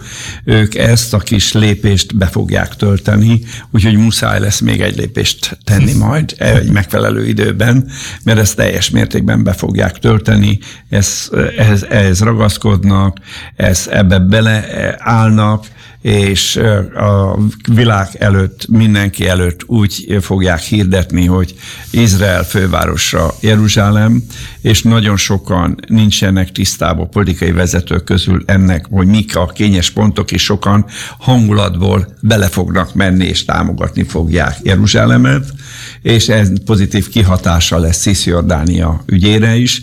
Tehát ha a keresztények is ebbe pozitívan állnak be, tehát ezért mondtam azt, hogy nem a politikusok fogják megoldani, de ebből a szempontból kétségkívül, hogy pozitív a Trumpnak a, a kiállása, de ezt betöltik a keresztények is, izraeli társadalom is, és Izrael szerető emberek is ezt a kis lépést tartalommal, akkor meg vagyok róla győződve, hogy végül is ennek pozitív hozadéka lesz. Köszönjük, hogy itt voltatok. Egy ma bő két órányi adásidőt beszélgettünk, nagyon fontos témánk volt, ugye Jeruzsálem státuszának elismerése fővárosként, Donald Trump beszédét hallhattátok élőben. Itt a kerekasztal vendégei voltak Német Sándor a hídgyülekezete vezető lelkész, Grül Tibor történész professzor és Morai Péter külpolitikai szakértő, én Kulifai Máté voltam a mikrofonok mögött, és nagyon hálás vagyok, hogy itt voltatok és megosztottátok ezeket a dolgokat. Köszönjük, és köszönjük a, a meghívást, köszönjük Isten áldjon meg. Köszönjük a nézőknek, hogy követtek bennünket, és a rádióhallgatóknak, és hát hallgassátok továbbra is a Hit Rádiót, nagyszerű zenéket lehet hallgatni, és további jó pihenést mindenkinek.